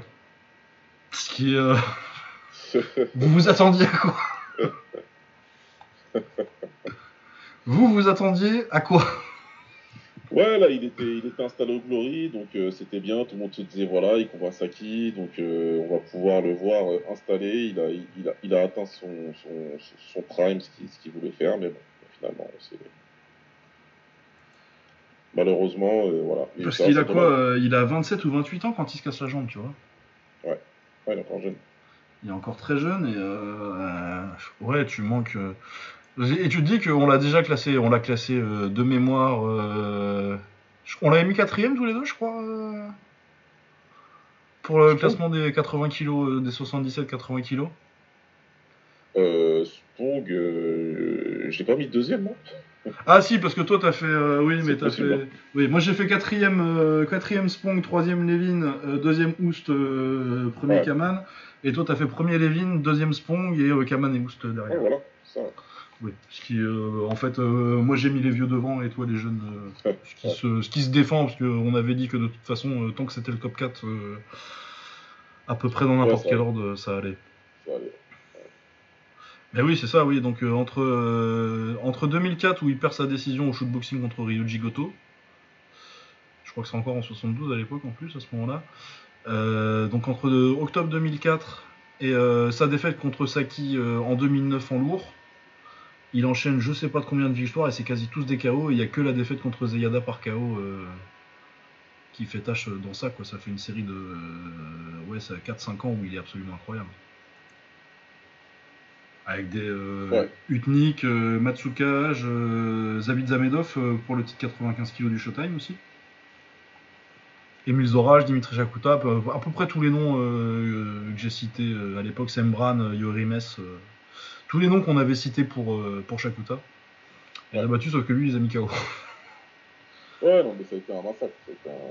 Ça a été un, massacre. Il faut vraiment, euh, faut vraiment là, vraiment euh, remettre le truc euh, dans le contexte et comprendre, comprendre pourquoi il risquait d'être assez haut. C'est que, il était vraiment vu comme, le Broly des, sports de combat. Genre, quand il est arrivé et qu'on a commencé à comprendre à quel niveau il était, les gens se sont dit, il y en a qu'un comme ça. Et euh, il, est, il, il, il- il peut être capable enfin, de faire des, des choses incroyables. Malheureusement, il, enfin, voilà, comme on a dit, il y a eu des, des soucis physiques et certains problèmes de menton aussi. Et ça a fait qu'il n'est pas arrivé là où il voulait aller vraiment euh, au moment où il devait. Ouais. C'est un vrai prodige, c'est la vraie définition d'un prodige. Quoi. Ah oui, oui, c'est euh, en termes de talent pur, plus, euh, plus le côté athlétique avec, c'est incroyable. Parce que même sa série euh, de fin de carrière, là, euh, entre la défaite contre Overeem au K1 et euh, la défaite contre Saki, euh, il prend sa revanche contre Corbett. Ouais. Il met KO Ilunga, Doute, euh, il tape vers Linden. euh, il fait la série des vieux, là où il tape Vanouf, Hartz et Boniaski. Non, mais euh, ouais, mais et tu te dis, euh, et ça, ça arrive là, t'as t'as une carrière immense déjà, et il a que 28 ans, et tu te demandes, euh, bon, bah, et s'il s'était pas cassé la jambe, s'il était pas parti en anglaise, euh, si euh, restait à peu près à son meilleur poids et euh, pas euh, devoir se charger pour monter en poids, euh, c'était viable à l'époque. euh, Qu'est-ce qui Il y a tellement de questions avec Tyrone Spong. Ouais, il y a beaucoup de questions. il y a beaucoup de questions. Pour moi, ça restera le plus gros talent du sort du Oui, bah oui, bah parce que si t'as pas, si euh, si c'était possible de rester à son poids, euh, ce genre de truc-là, euh, moi je pense qu'il aurait été numéro 1. C'est, c'est, voilà, c'est, je pense que le seul qui peut lui, de- lui disputer ce titre-là, le plus gros talent de l'histoire, c'est Tenshin. Ouais. Oui. Je suis Je d'accord. pense que, je pense que, je pense que Tenshin a, a son mot à dire dans cette euh, discussion-là, mais c'est Ouais, en termes de talent pur, euh, côté athlétique, euh, je, je très suis similaire d'ailleurs les deux, sur, ce- sur ces deux plans-là. Quoi. Ouais, sur le côté, euh, tu peux un On peu tout faire, le danger vient de partout, euh, ça punch incroyable. euh, Ouais. Et euh, la vitesse. euh. Ouais, euh, où est-ce que ça va? Tyrone Parce que ça Spong. va Tyrone Spong. Ah, Parce que ça va Tyrone Spong. Eh ben, je vais être très bold, moi. hein. Vas-y, fais-nous rêver. Je vais être très bold et je vais. euh, Alors, j'ai bien le bon. Le classement que tu m'as envoyé, c'est le dernier, hein, on est bien d'accord. Oui, oui, il y a juste. euh, J'ai juste rajouté euh, Hippolyte et Shakuta depuis. Est bien d'accord. Euh... Spong, je vais le mettre. Euh... Eh, pas si facile. le gars, il était, Ouais, le gars, il était confiant. à lui. Et moi, eh, croyez-moi, je vais pas bégayer. Je vais dire les choses. Je vais dire. Je... Et j'en ai rien à foutre si ça dérange les gens. Je vais le mettre. Euh, alors. non, euh, non, non, il va être euh, juste au-dessus de Cédric Doumbé. Eh bien, c'est exactement là que j'allais le mettre. Incroyable. Ouais, j'ai eu une légère hésitation. Là. Ah ouais, non, moi, quand tu m'as dit bot, j'ai cru que t'allais le mettre au-dessus de Kaman. hein. Non, on peut pas aller aussi haut que ça parce que ça manque. euh, y a- Bah, tu vois, euh, autant euh, en 76, je trouve qu'il doit aller derrière Levin, Kaman et Oust. Ouais. Autant sur le côté pound for pound, il a tellement fait de trucs dans tellement de KT différentes que je vois un argument où tu peux le mettre plus haut pound for pound que tu le mets euh, dans, dans des KT, tu vois. Ouais, je vois ce que tu veux dire. Je vois ce que tu veux dire. Il gagne, il gagne le tournoi Light Heavyweight du Glory. Dedans, il y a des bons combattants. Euh, la question, c'est est-ce que tu le mets au-dessus d'Artem, c'est ça? Ah non, non, non, moi je l'ai mis, euh, je l'ai mis en dessous d'Artem comme toi. euh, j'ai Ouais. dit, j'étais entièrement d'accord avec toi. J'ai dit que quand mais tu là- m'as dit que ce serait un truc un peu osé, je pensais Ouais, que ce serait un petit peu plus haut. Ouais, mais, Mais- Du coup, est-ce que... ouais, mais du coup, maintenant que tu. Est-ce que la question. Euh, pour moi, non. Donc je vais pas. je, je peux comprendre l'argument si quelqu'un le faisait et me le disait, je me battrais pas pendant des heures. Mais non, moi, euh, c'est exactement là où, là, là où je l'aurais mis au-dessus de Cédric Doumbé et, euh, et, euh, et derrière Artem Levin. Donc je vais pas, je vais pas faire le casse-couille pour un truc que je pense même pas. Mais c'est un truc que je comprendrais. Non, c'est- pas mal. hein. Mais ouais, non, non, non, il- immense combattant Tyrone Spong. Combattant incroyable, combattant incroyable. Ouais, et puis tu te dis, euh, il arrive 7ème place alors qu'on a dit que. il, il- il a euh, underachievé en fait. Il a underactivé, mais tu peux pas. euh, C'est peut-être parce qu'on a vécu l'époque. Ouais, c'est peut-être que euh, des jeunes regarderont euh, et peut-être qu'ils auront euh, que l'évaluation avec leur recul sera la bonne. hein, mais ouais, Ouais, moi, ouais. nous, j'étais, on était là quoi. Et Spong, c'était incroyable. C'est vraiment un truc de dingue, messieurs, dames. C'est vraiment un truc de dingue. C'est- ouais. Ouais. Ça aurait dû être, ça aurait dû être le meilleur. Ouais, voilà. Les choses ont fait que, mais euh, ça aurait dû être le meilleur. C'est le, C'est le plus, c'est, c'est le plus grand prodige à avoir fait du kick quoi. Ouais, c'est- c'est la bonne définition. Euh, à combien de temps d'émission on en est? Oh, bon, on a le temps pour un petit dernier là, peut-être même deux. Vu qu'on s'embrouille pas. Ouais, bah c'est marrant. Pourtant, je pensais que sur cela, il y aura peut-être plus, mais. Ouais, non, non, non, c'est marrant parce que c'était exactement là, là- là que je l'aurais mis. Je regardais, j'ai dit bon, bah oui, c'est bien. Ouais. Euh, Qu'est-ce qu'on peut mettre là-dedans? On l'a pas déjà fait, lui? Qui ça? Euh, Je le dis pas parce que j'ai pas décidé. Euh, Eh bien non, on l'a pas déjà fait. Bah, je vais en parler parce que j'en ai parlé un petit peu cette semaine ou la semaine dernière, je sais plus. Andy Hoog. Ah, et on n'a pas parlé d'un truc aussi dont, dont il faut qu'on parle. Une news. C'est pas un combat, c'est une news. Il y a news un, bah, il y a un certain mec qui est euh, devenu free agent, Ah oui, putain. un mec de la liste.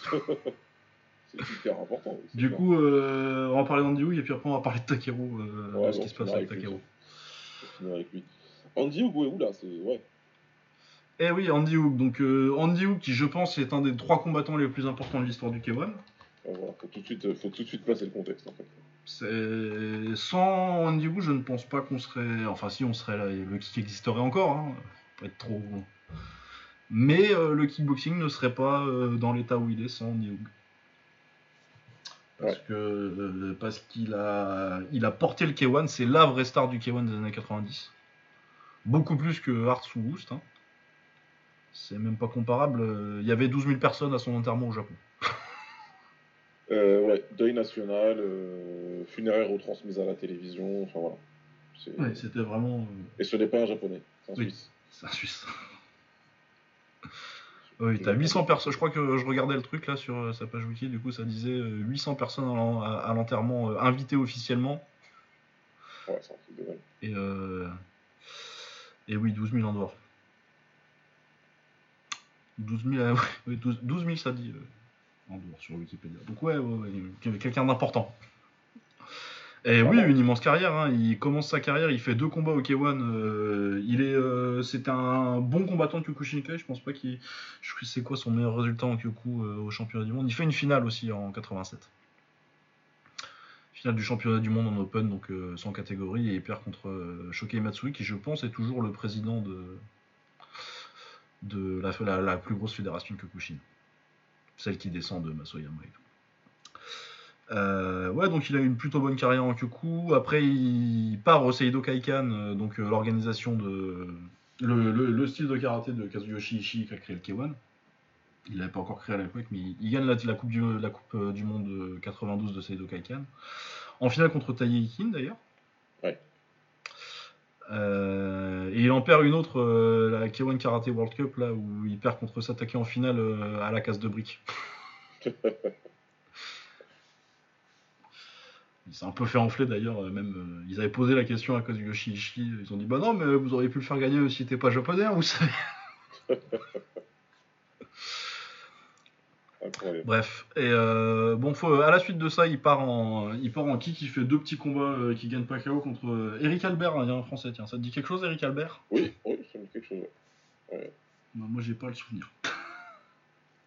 Ouais, mais ça me dit quelque chose des magazines euh, à l'ancienne. Ouais, ouais, c'est ça, t'as vu son nom dans les, dans les karatés, avant que ça s'appelle karaté Bushido quoi. Ouais, voilà, je sais plus comment ça s'appelait. Bah ça s'appelait karaté à l'époque. Karaté. Je crois qu'il je crois qu'il fusionne avec un autre truc qui s'appelait Bushido. Ah oui, euh, ouais, euh, jusqu'au début des années 2000, euh, source d'information, karaté Bushido euh, c'était un peu tout ce que t'avais. Hein. Bah, c'est clair. Il y avait un peu Punch Mag, ils en, ils en faisaient un petit peu, mais ouais, c'était. Oh, Punch Pack, ils en faisaient moins quand même. Bah, ils faisaient un peu de mouet, mais ouais, c'était pas. Mais non, mais ouais, les résultats des galas français, de... moi je me rappelle d'avoir suivi un peu les débuts de Pinka, tout ça, dans karaté Bushido. hein. Ouais, ouais, ouais, c'est bien, c'est bien. Euh, ensuite, euh, eh ben, en 94, pour son troisième combat, il bat le champion du K1, Branko Sikatic. Du coup, forcément, il est invité pour le. bah, de toute façon, il aurait été invité sans ça, mais euh, pour le K1 94, où il y a un gros upset, il se fait battre par Patrick Smith, par je crois que c'est sa seule victoire répertoriée en kick à Patrick Smith.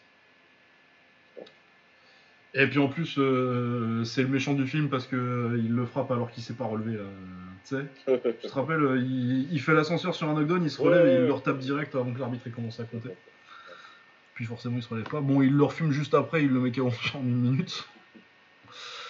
Euh, en 95, il perd contre Bernardo. euh, hein. Ouais, ça c'est une de ses rivales. Ah, c'est Oust ou c'est Hertz ou Bernardo quoi? Et puis Oust aussi. Hein. Ouais, attention, après, les, enfin, des, des- des rivalités avec à peu près tout le monde, mais contre Bernardo, c'était vraiment. euh, Bah Bernardo il le met KO deux fois et du coup euh, il a finalement sa victoire en finale du K1 euh, que sur le seul qui gagne avec le moment vraiment fin du film quoi. Ouais, c'est ça. Parce que t'as lui qui compte, t'as t'as tout le, tout- le public qui Tout le compte, public. tout le public et lui qui fait son truc avec sa pose de sa pose de, de victoire de karaté à la fin, là, à la fin du compte. J'adore ce moment, j'ai les frissons rien d'y penser. Mais ouais, donc sa rivalité, il fait des rivalités qu'il perd avec euh, Bernardo et euh, Arceus, mais bon, il, il réussit tous à les battre quand même. Ouais. Euh, bah, il bat Oust c'est en 96. Hein, euh, refaisons son petit, son petit parcours en 96. Euh, bon, l'opening gong est pas ouf, c'est Bart Vale, qui a une page Wikipédia, je pense, parce qu'il est catcheur. Ouais, c'est ça. Euh, van der Merwe. Bon. Ouais. Ouais, bon. Il était grand. Il était grand. Mais ensuite, c'est Ernesto Houst euh, sur, une, euh, sur un double extra round. On peut discuter de la décision d'ailleurs, hein, comme souvent avec Ernesto Houst, dans Bah ces ouais. années-là. Il a quand même pas de bol. Hein, euh, met jusqu'à 97 pour le gagner, Ernesto Houst, ça aurait pu être avant.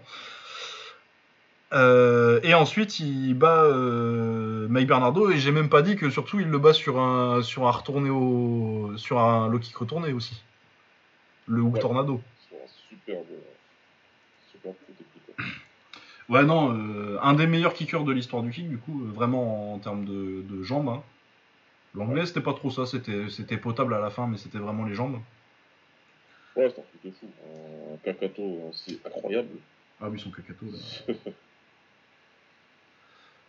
Mais ouais, non, non, non. euh, Le spectacle aussi, surtout. Et puis, euh, et puis il était petit pour la KT, du coup, t'as un peu le côté underdog, euh, tout ça. Et puis, euh, puis beau gosse, en plus de la moustache absolument iconique. Ouais, ouais, c'est ça. Son surnom, c'était le samouraï aux yeux bleus. Alors qu'il avait pas les yeux bleus. Pas du tout. Ouais, en 97, il fait finale. En 98, il fait finale aussi, d'ailleurs. Avec, euh, il réussit à battre Hartz euh, deux fois d'ailleurs. en- Il, il le bat en demi-finale de 97 et il le bat sur un super fight en 98. Il a une victoire, il y a une victoire contre Maurice Smith, mais c'est 99, on va pas trop, on va pas en faire trop avec. Mais t'as Stéphane Leco, t'as Crocop en 2000 alors qu'il a déjà, euh, qu'il a déjà une leucémie. Ouais. Je pense qu'il l'a déjà, oui, il l'a déjà, oui. Il l'a Ouais, ouais, déjà en il, 2000. ça a été révélé qu'il avait déjà. Oui, parce que je crois qu'il est diagnostiqué en avril 2000 et il refait deux combats contre Nobuya Hashi, Mirko Crocop. Ouais. Euh, donc t'as Stéphane Leco, t'as Recefo deux fois, t'as Sam Greco, t'as Peter deux fois, t'as la victoire contre Bernardo. Bon, malheureusement pour lui, euh, contre Figio, il a perdu deux fois. Ouais. Que ce soit en Kyokushin ou en. Ou en K1 où il se fait mettre KO deux fois. Je crois qu'en Kyokushin c'est sur high kick et sur, euh, contre Figio c'est une grosse droite. C'est une Ouais, droite ou un crochet? Ouais. C'était un espèce, une espèce de... Ah oui, c'est un crochet droit euh, un peu large là, oui. Je vois, ça y est, je, je- je- je le revois. Ou euh, Dave Meltzer, d'ailleurs, le mec du, du truc de catch, là, il a dit que euh, sûrement c'était un fixe pour. euh, Ah oui, bien sûr. Il fait bien semblant, euh, Andy Hook, quand même. Ah ouais, il fait bien Il fait mieux semblant que les catcheurs, quand même. Voilà.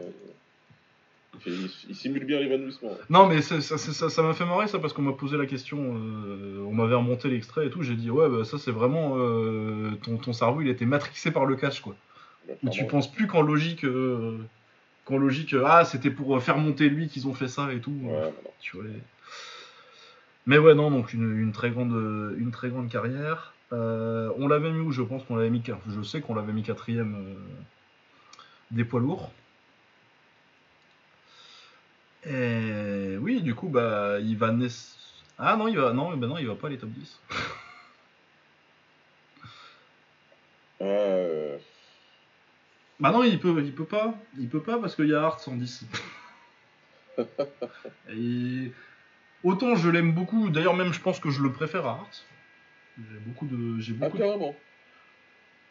Ah, euh, en termes de d'attachement émotionnel, oui. Ah ouais. Non, en fait. J'ai pas, je je suis pas. Euh, J'ai jamais eu euh, tellement de de- d'affinité plus que ça. J'ai beaucoup de respect pour Peter Hart et j'aime bien le personnage en plus, mais le combattant, euh, c'est jamais un mec qui m'a fait rêver, Peter Hart. Pas rêver non plus, non. Pas rêver non plus. euh, J'ai un immense respect, euh, c'est le deuxième meilleur color de tous les temps, et si des gens veulent le mettre premier, ça me dérange pas. Ouais. Mais c'est pas, pas un mec qui me, ça me fait, me fait pas beaucoup vibrer Peter Hart. Ouais. Alors que Andy Hook, tu vois. Pour, euh, pour moi, c'était carrément le méchant de l'histoire pendant longtemps. Ouais, c'est ça, il y a un petit. Peut-être pas à ce point-là, tu vois, mais euh, moi déjà, je suis euh, oustien convaincu. Ouais, mais voilà, c'est pour ça. Si t'es si, t'es- si Team Oust, t'es pas Team Hart. ça. Ouais, ouais, tu peux pas être vraiment Team quoi. Donc, euh, Alors que tu peux être Team Hoog. Ouais, c'est vrai, c'est vrai. Parce que Hoog, il est. Non, mais de toute façon, personne déteste Andy Hoog. Ouais, clairement.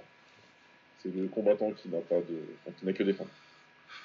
bah, après, t'as le côté. euh, Comme il est mort, euh, j'ai pas, on n'a pas parlé aussi des circonstances de sa mort, juste. euh, Enfin, on a, on a parlé comme si vous le saviez. Ouais, j'avoue. Il a fait une leucémie en 2000, du coup, quand il est encore combattant. hein, il boxe encore deux fois après, il bat même Crocop avec sa leucémie.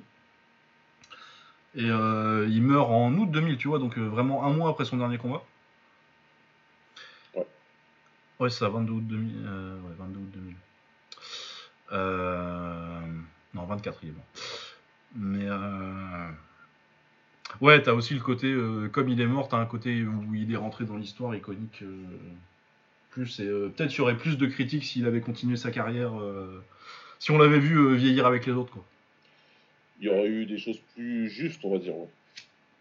T'es plus équilibré. Là, c'est vraiment, c'est très romancé aussi. Bah, il y a personne que j'ai jamais, j'ai jamais, euh, j'ai jamais vu, vu personne dire euh, oui, il est surcoté, tu vois, par Ouais, exemple. voilà.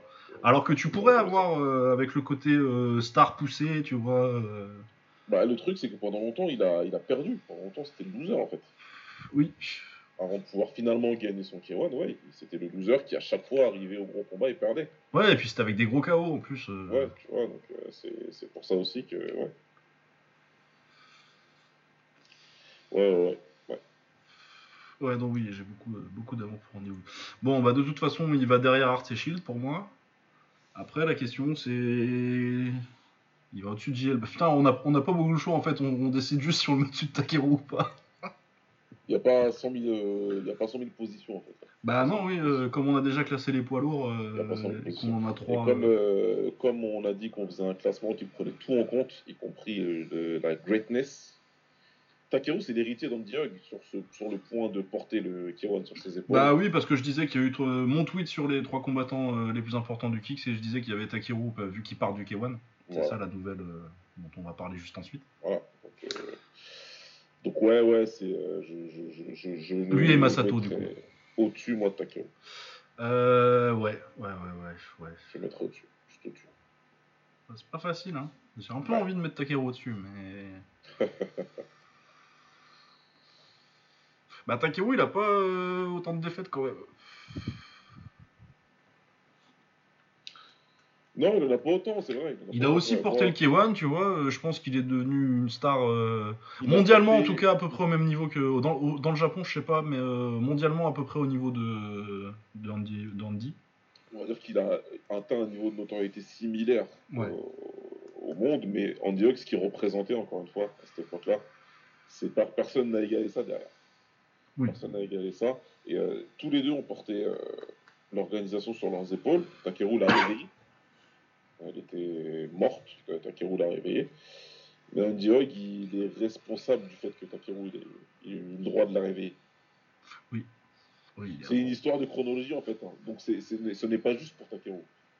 Bah ouais, ouais, ouais, non, mais parce que moi je, trouve, je suis pas con qu'on mette qu'on parle un petit peu. euh, Mais là en plus, l'impact historique il est similaire et ouais, Takeru, t'as quand même, euh, t'as quand même les.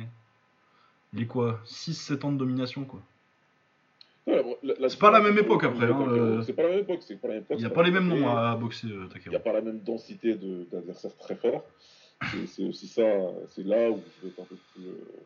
Ouais, parce qu'on peut se faire les défaites. euh, que je dis qu'il a, il, il a des défaites, c'est vrai, mais euh, les défaites c'est Ernesto Houst, Peter Hartz, Ouais. Ernesto Houst, Francisco Filio, Peter Hartz, Mike Bernardo, Ernesto Houst, Mike Bernardo et Patrick Smith. Donc à part Patrick Smith qui est son qua- qua- quatrième combat et qui est euh, un accident de l'histoire qui, ré- qui rectifie juste derrière, j'en sais 5 mois après, c'est- c'est- que des top 10 quoi. c'est que des mecs super forts. C'est que des mecs vraiment super forts. Et il les a tous battus à part Filio. Voilà, il les a battus derrière. euh, Sachant qu'il a battu aussi, euh, il a battu Jérôme, un Jérôme jeune dans 95. Ouais. Recefo, Greco. euh, allez, ça y est, je vais me convaincre hein, moi-même. Bah, de faire. Mais merci. ah non, mais c'est ça. hein. T'as fait le travail moi-même, toi-même, pardon. Allez. Allez. Andy Hug, 12ème. Elle a beaucoup bougé la 13ème place. Grave, aujourd'hui c'était le, le classement de, de la 13 e place. ouais. Ouais, il y a eu, euh, on a dû avoir 4 ou 5 minutes différents Ventre dessus. mou. 4 ou 5. Donc c'est maintenant Takeru qui est 13ème. Et Andy Hug 12ème. Ça fait un gros paquet de, de poids lourds là. hein. 10, 11, 12. euh. Ouais. Ouais. Euh, et bah du coup on a 10 minutes pour terminer avec, euh, avec la, la- la news euh, Takeru euh, qui part. Du coup, ouais, bon, je vais refaire un peu les entrées de cette semaine. Du coup, à la 15e et à la 16e place, on a Ivan Hippolyte et Dimitri Shakuta. Ouais. À la 7ème place, on a Tyrone Sprong juste derrière Artem Levin et juste devant Cédric Doumbé. Ouais. Et euh, ensuite, on a Andy Hu qui est euh, juste derrière Semi Shield et juste devant Takeru. Un peu des grappes là. J'aurais bien aimé. hein. C'est- faudra séparer ça. Un peu des grappes par KT là. euh, dans les classements. Ouais. Non, je sais ce qu'il va falloir qu'on mette bientôt. C'est qu'il va falloir qu'on mette des petits. Ouais, il va falloir des petites. des, des- Ouais. Des, des 60, des 65, ce genre de mec-là. Voilà, on, va, on va en classer. Le prochain épisode, on va. Je pense qu'on va aller chercher, euh, donner du respect aux, aux 65-60 kilos. euh. Il y a des mecs à classer, je pense. Voilà, et ben écoute, on est maintenant à 33 combattants classés euh, dans notre top all time. Et on passe à Takeru, du coup, qui a annoncé que son contrat avec le K1 était terminé. Il a annoncé également qu'il quittait le Crest. Ouais. Ce qui est logique parce que c'est un gym qui est tellement associé au K1 que je pense que Ah oui, même contractuellement, tu sais, tu peux pas être signé au Crest sans être, sans, aller- sans être au K1. Euh, du coup, oui, il a décidé euh, de partir dans son message. J'ai pas le message exact euh, en tête. il a fait un message à, la, à, la, à Jimmy No Hippo, je vais partir conquérir le monde. Quoi. Ouais, ouais, c'est moi. En tant que simple Ronin samouraï seul Ouais. sur ma voie. Ryu, là c'est Ryu. Ah non, non, mais c'est ce que je disais, c'est ce que je me disais quand je voyais les, les communiqués, euh, la façon dont euh, Tenshin et, euh, et Takeru communiquent, je me dis, c'est vraiment, tu vois qu'ils ont grandi en, en- en lisant Hajime no Hippo. Ouais, c'est clair. Ils sont dedans, ils sont à fond, ils le font vrai, ils font sur leur délire et c'est très bien comme ça. Kaito aussi, quand il avait dit, euh, tu vois. Ouais, voilà, je veux... je veux être international. Et oui, et du, du coup, euh, ce que tout le monde pense, et euh, ce qui va arriver, je pense, parce que ça fait trop de perches qui se lancent les uns les autres, euh, c'est qu'il va aller au One. Bah, évidemment. Oui, non, mais c'est évident, mais euh, il y a des gens qui se demandaient, peut-être le Rise, le Rise, je vois pas pourquoi il irait. Pourquoi faire? Oui, voilà, parce que c'est encore le Japon, et c'est même pas. sa, son, sa caté de poids, c'est pas tellement l'endroit où il y a beaucoup d'options, tu vois, s'il était encore à 55. Ouais.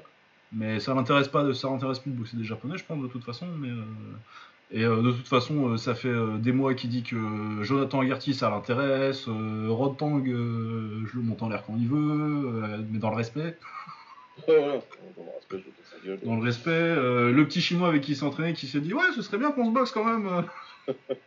je pense qu'il savait déjà quelque chose, tu vois. Ouais, ouais, ouais, je pense qu'il l'a préparé, il l'a groumé dans la salle. mais- Mais oui, oui, oui, donc bah, c'est, après, c'est très intéressant, Takeru One.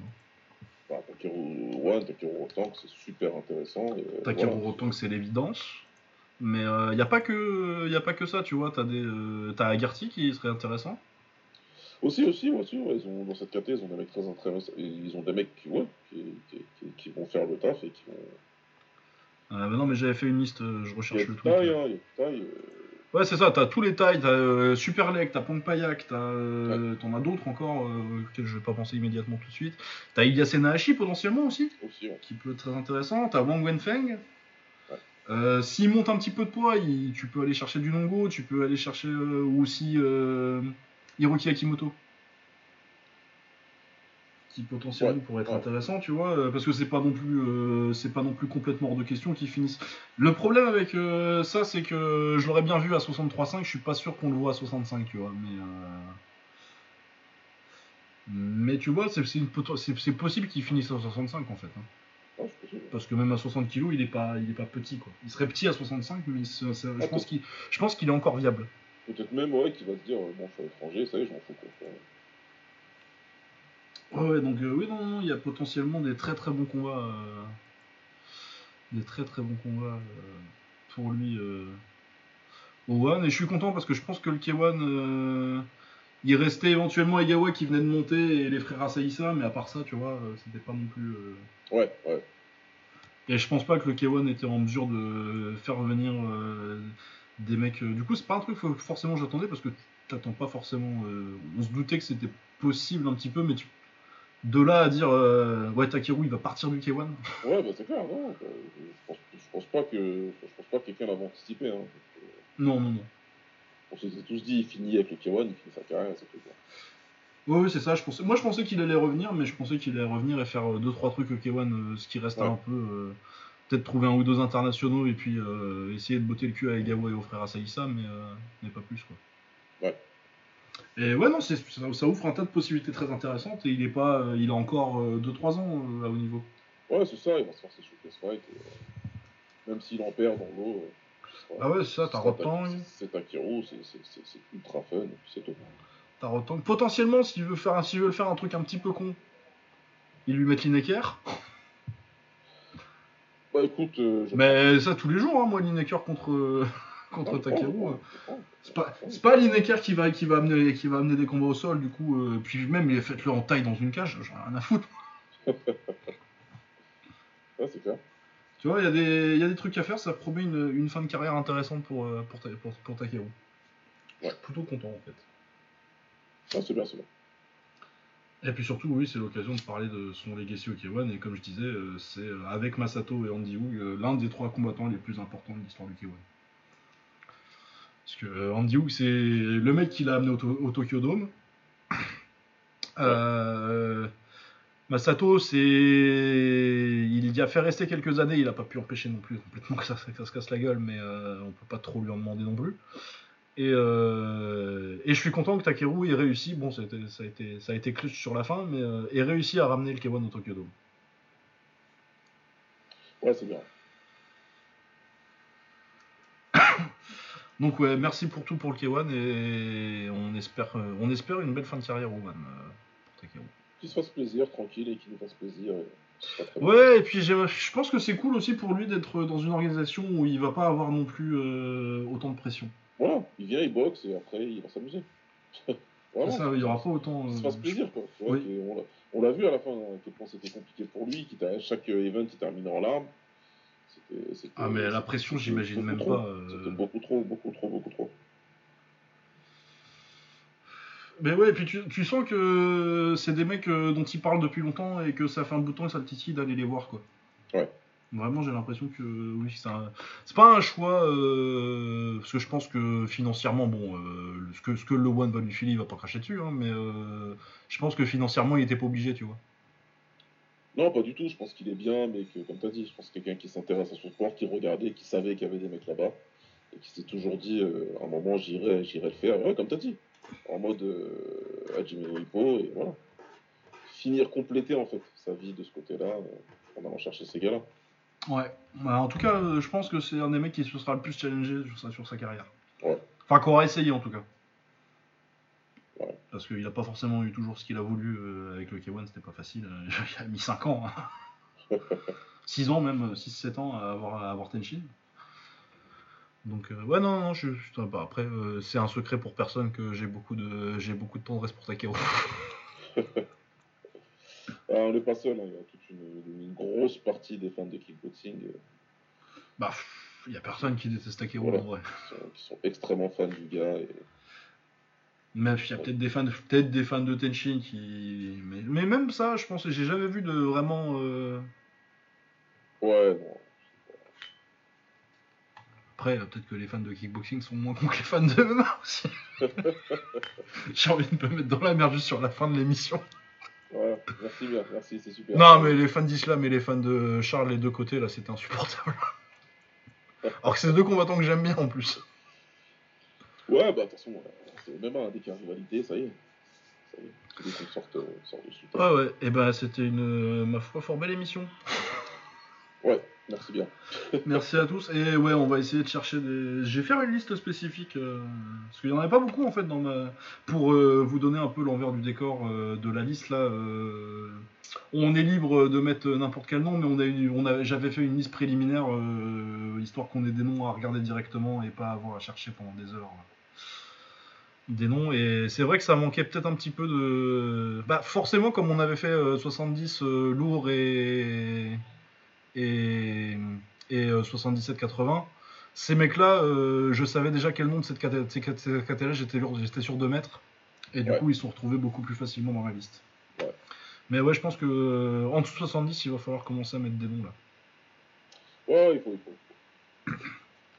Euh, voilà, et bah écoutez, euh, comme d'habitude, je vais vous promettre qu'on se retrouve la semaine prochaine. Et, Et a priori, non, mais de toute façon, euh, en vrai, là, maintenant que. Félicitations d'ailleurs, Baba, qui a réussi son diplôme. Merci beaucoup, merci beaucoup, ouais. Enfin. Donc, euh, comme euh, ça, c'est un, un peu en dehors du chemin, euh, ça devrait être un petit peu plus, Voilà. un petit peu C'est, plus pratique. On va pour- dire deux mois là où ce sera beaucoup moins intense. Quoi. Ouais, où ça va être Après, beaucoup plus. On devrait pouvoir être beaucoup plus régulier. Et puis de toute façon, non, mais en vrai, on loupera pas la semaine prochaine parce que Easy, contre Pereira, c'est un truc qu'on ne peut pas, on peut pas se permettre de louper. Exactement. Voilà. On sait qu'on a attendu, on sera. Ouais, voilà. Et ben on se retrouve à- la semaine prochaine pour débriefer euh, Easy euh, versus Pereira. Et d'ici là, euh, d'ici là, allez regarder du Dimitri Shakuta parce que je suis sûr que vous ne connaissez pas. voilà, portez-vous bien, ciao Salut.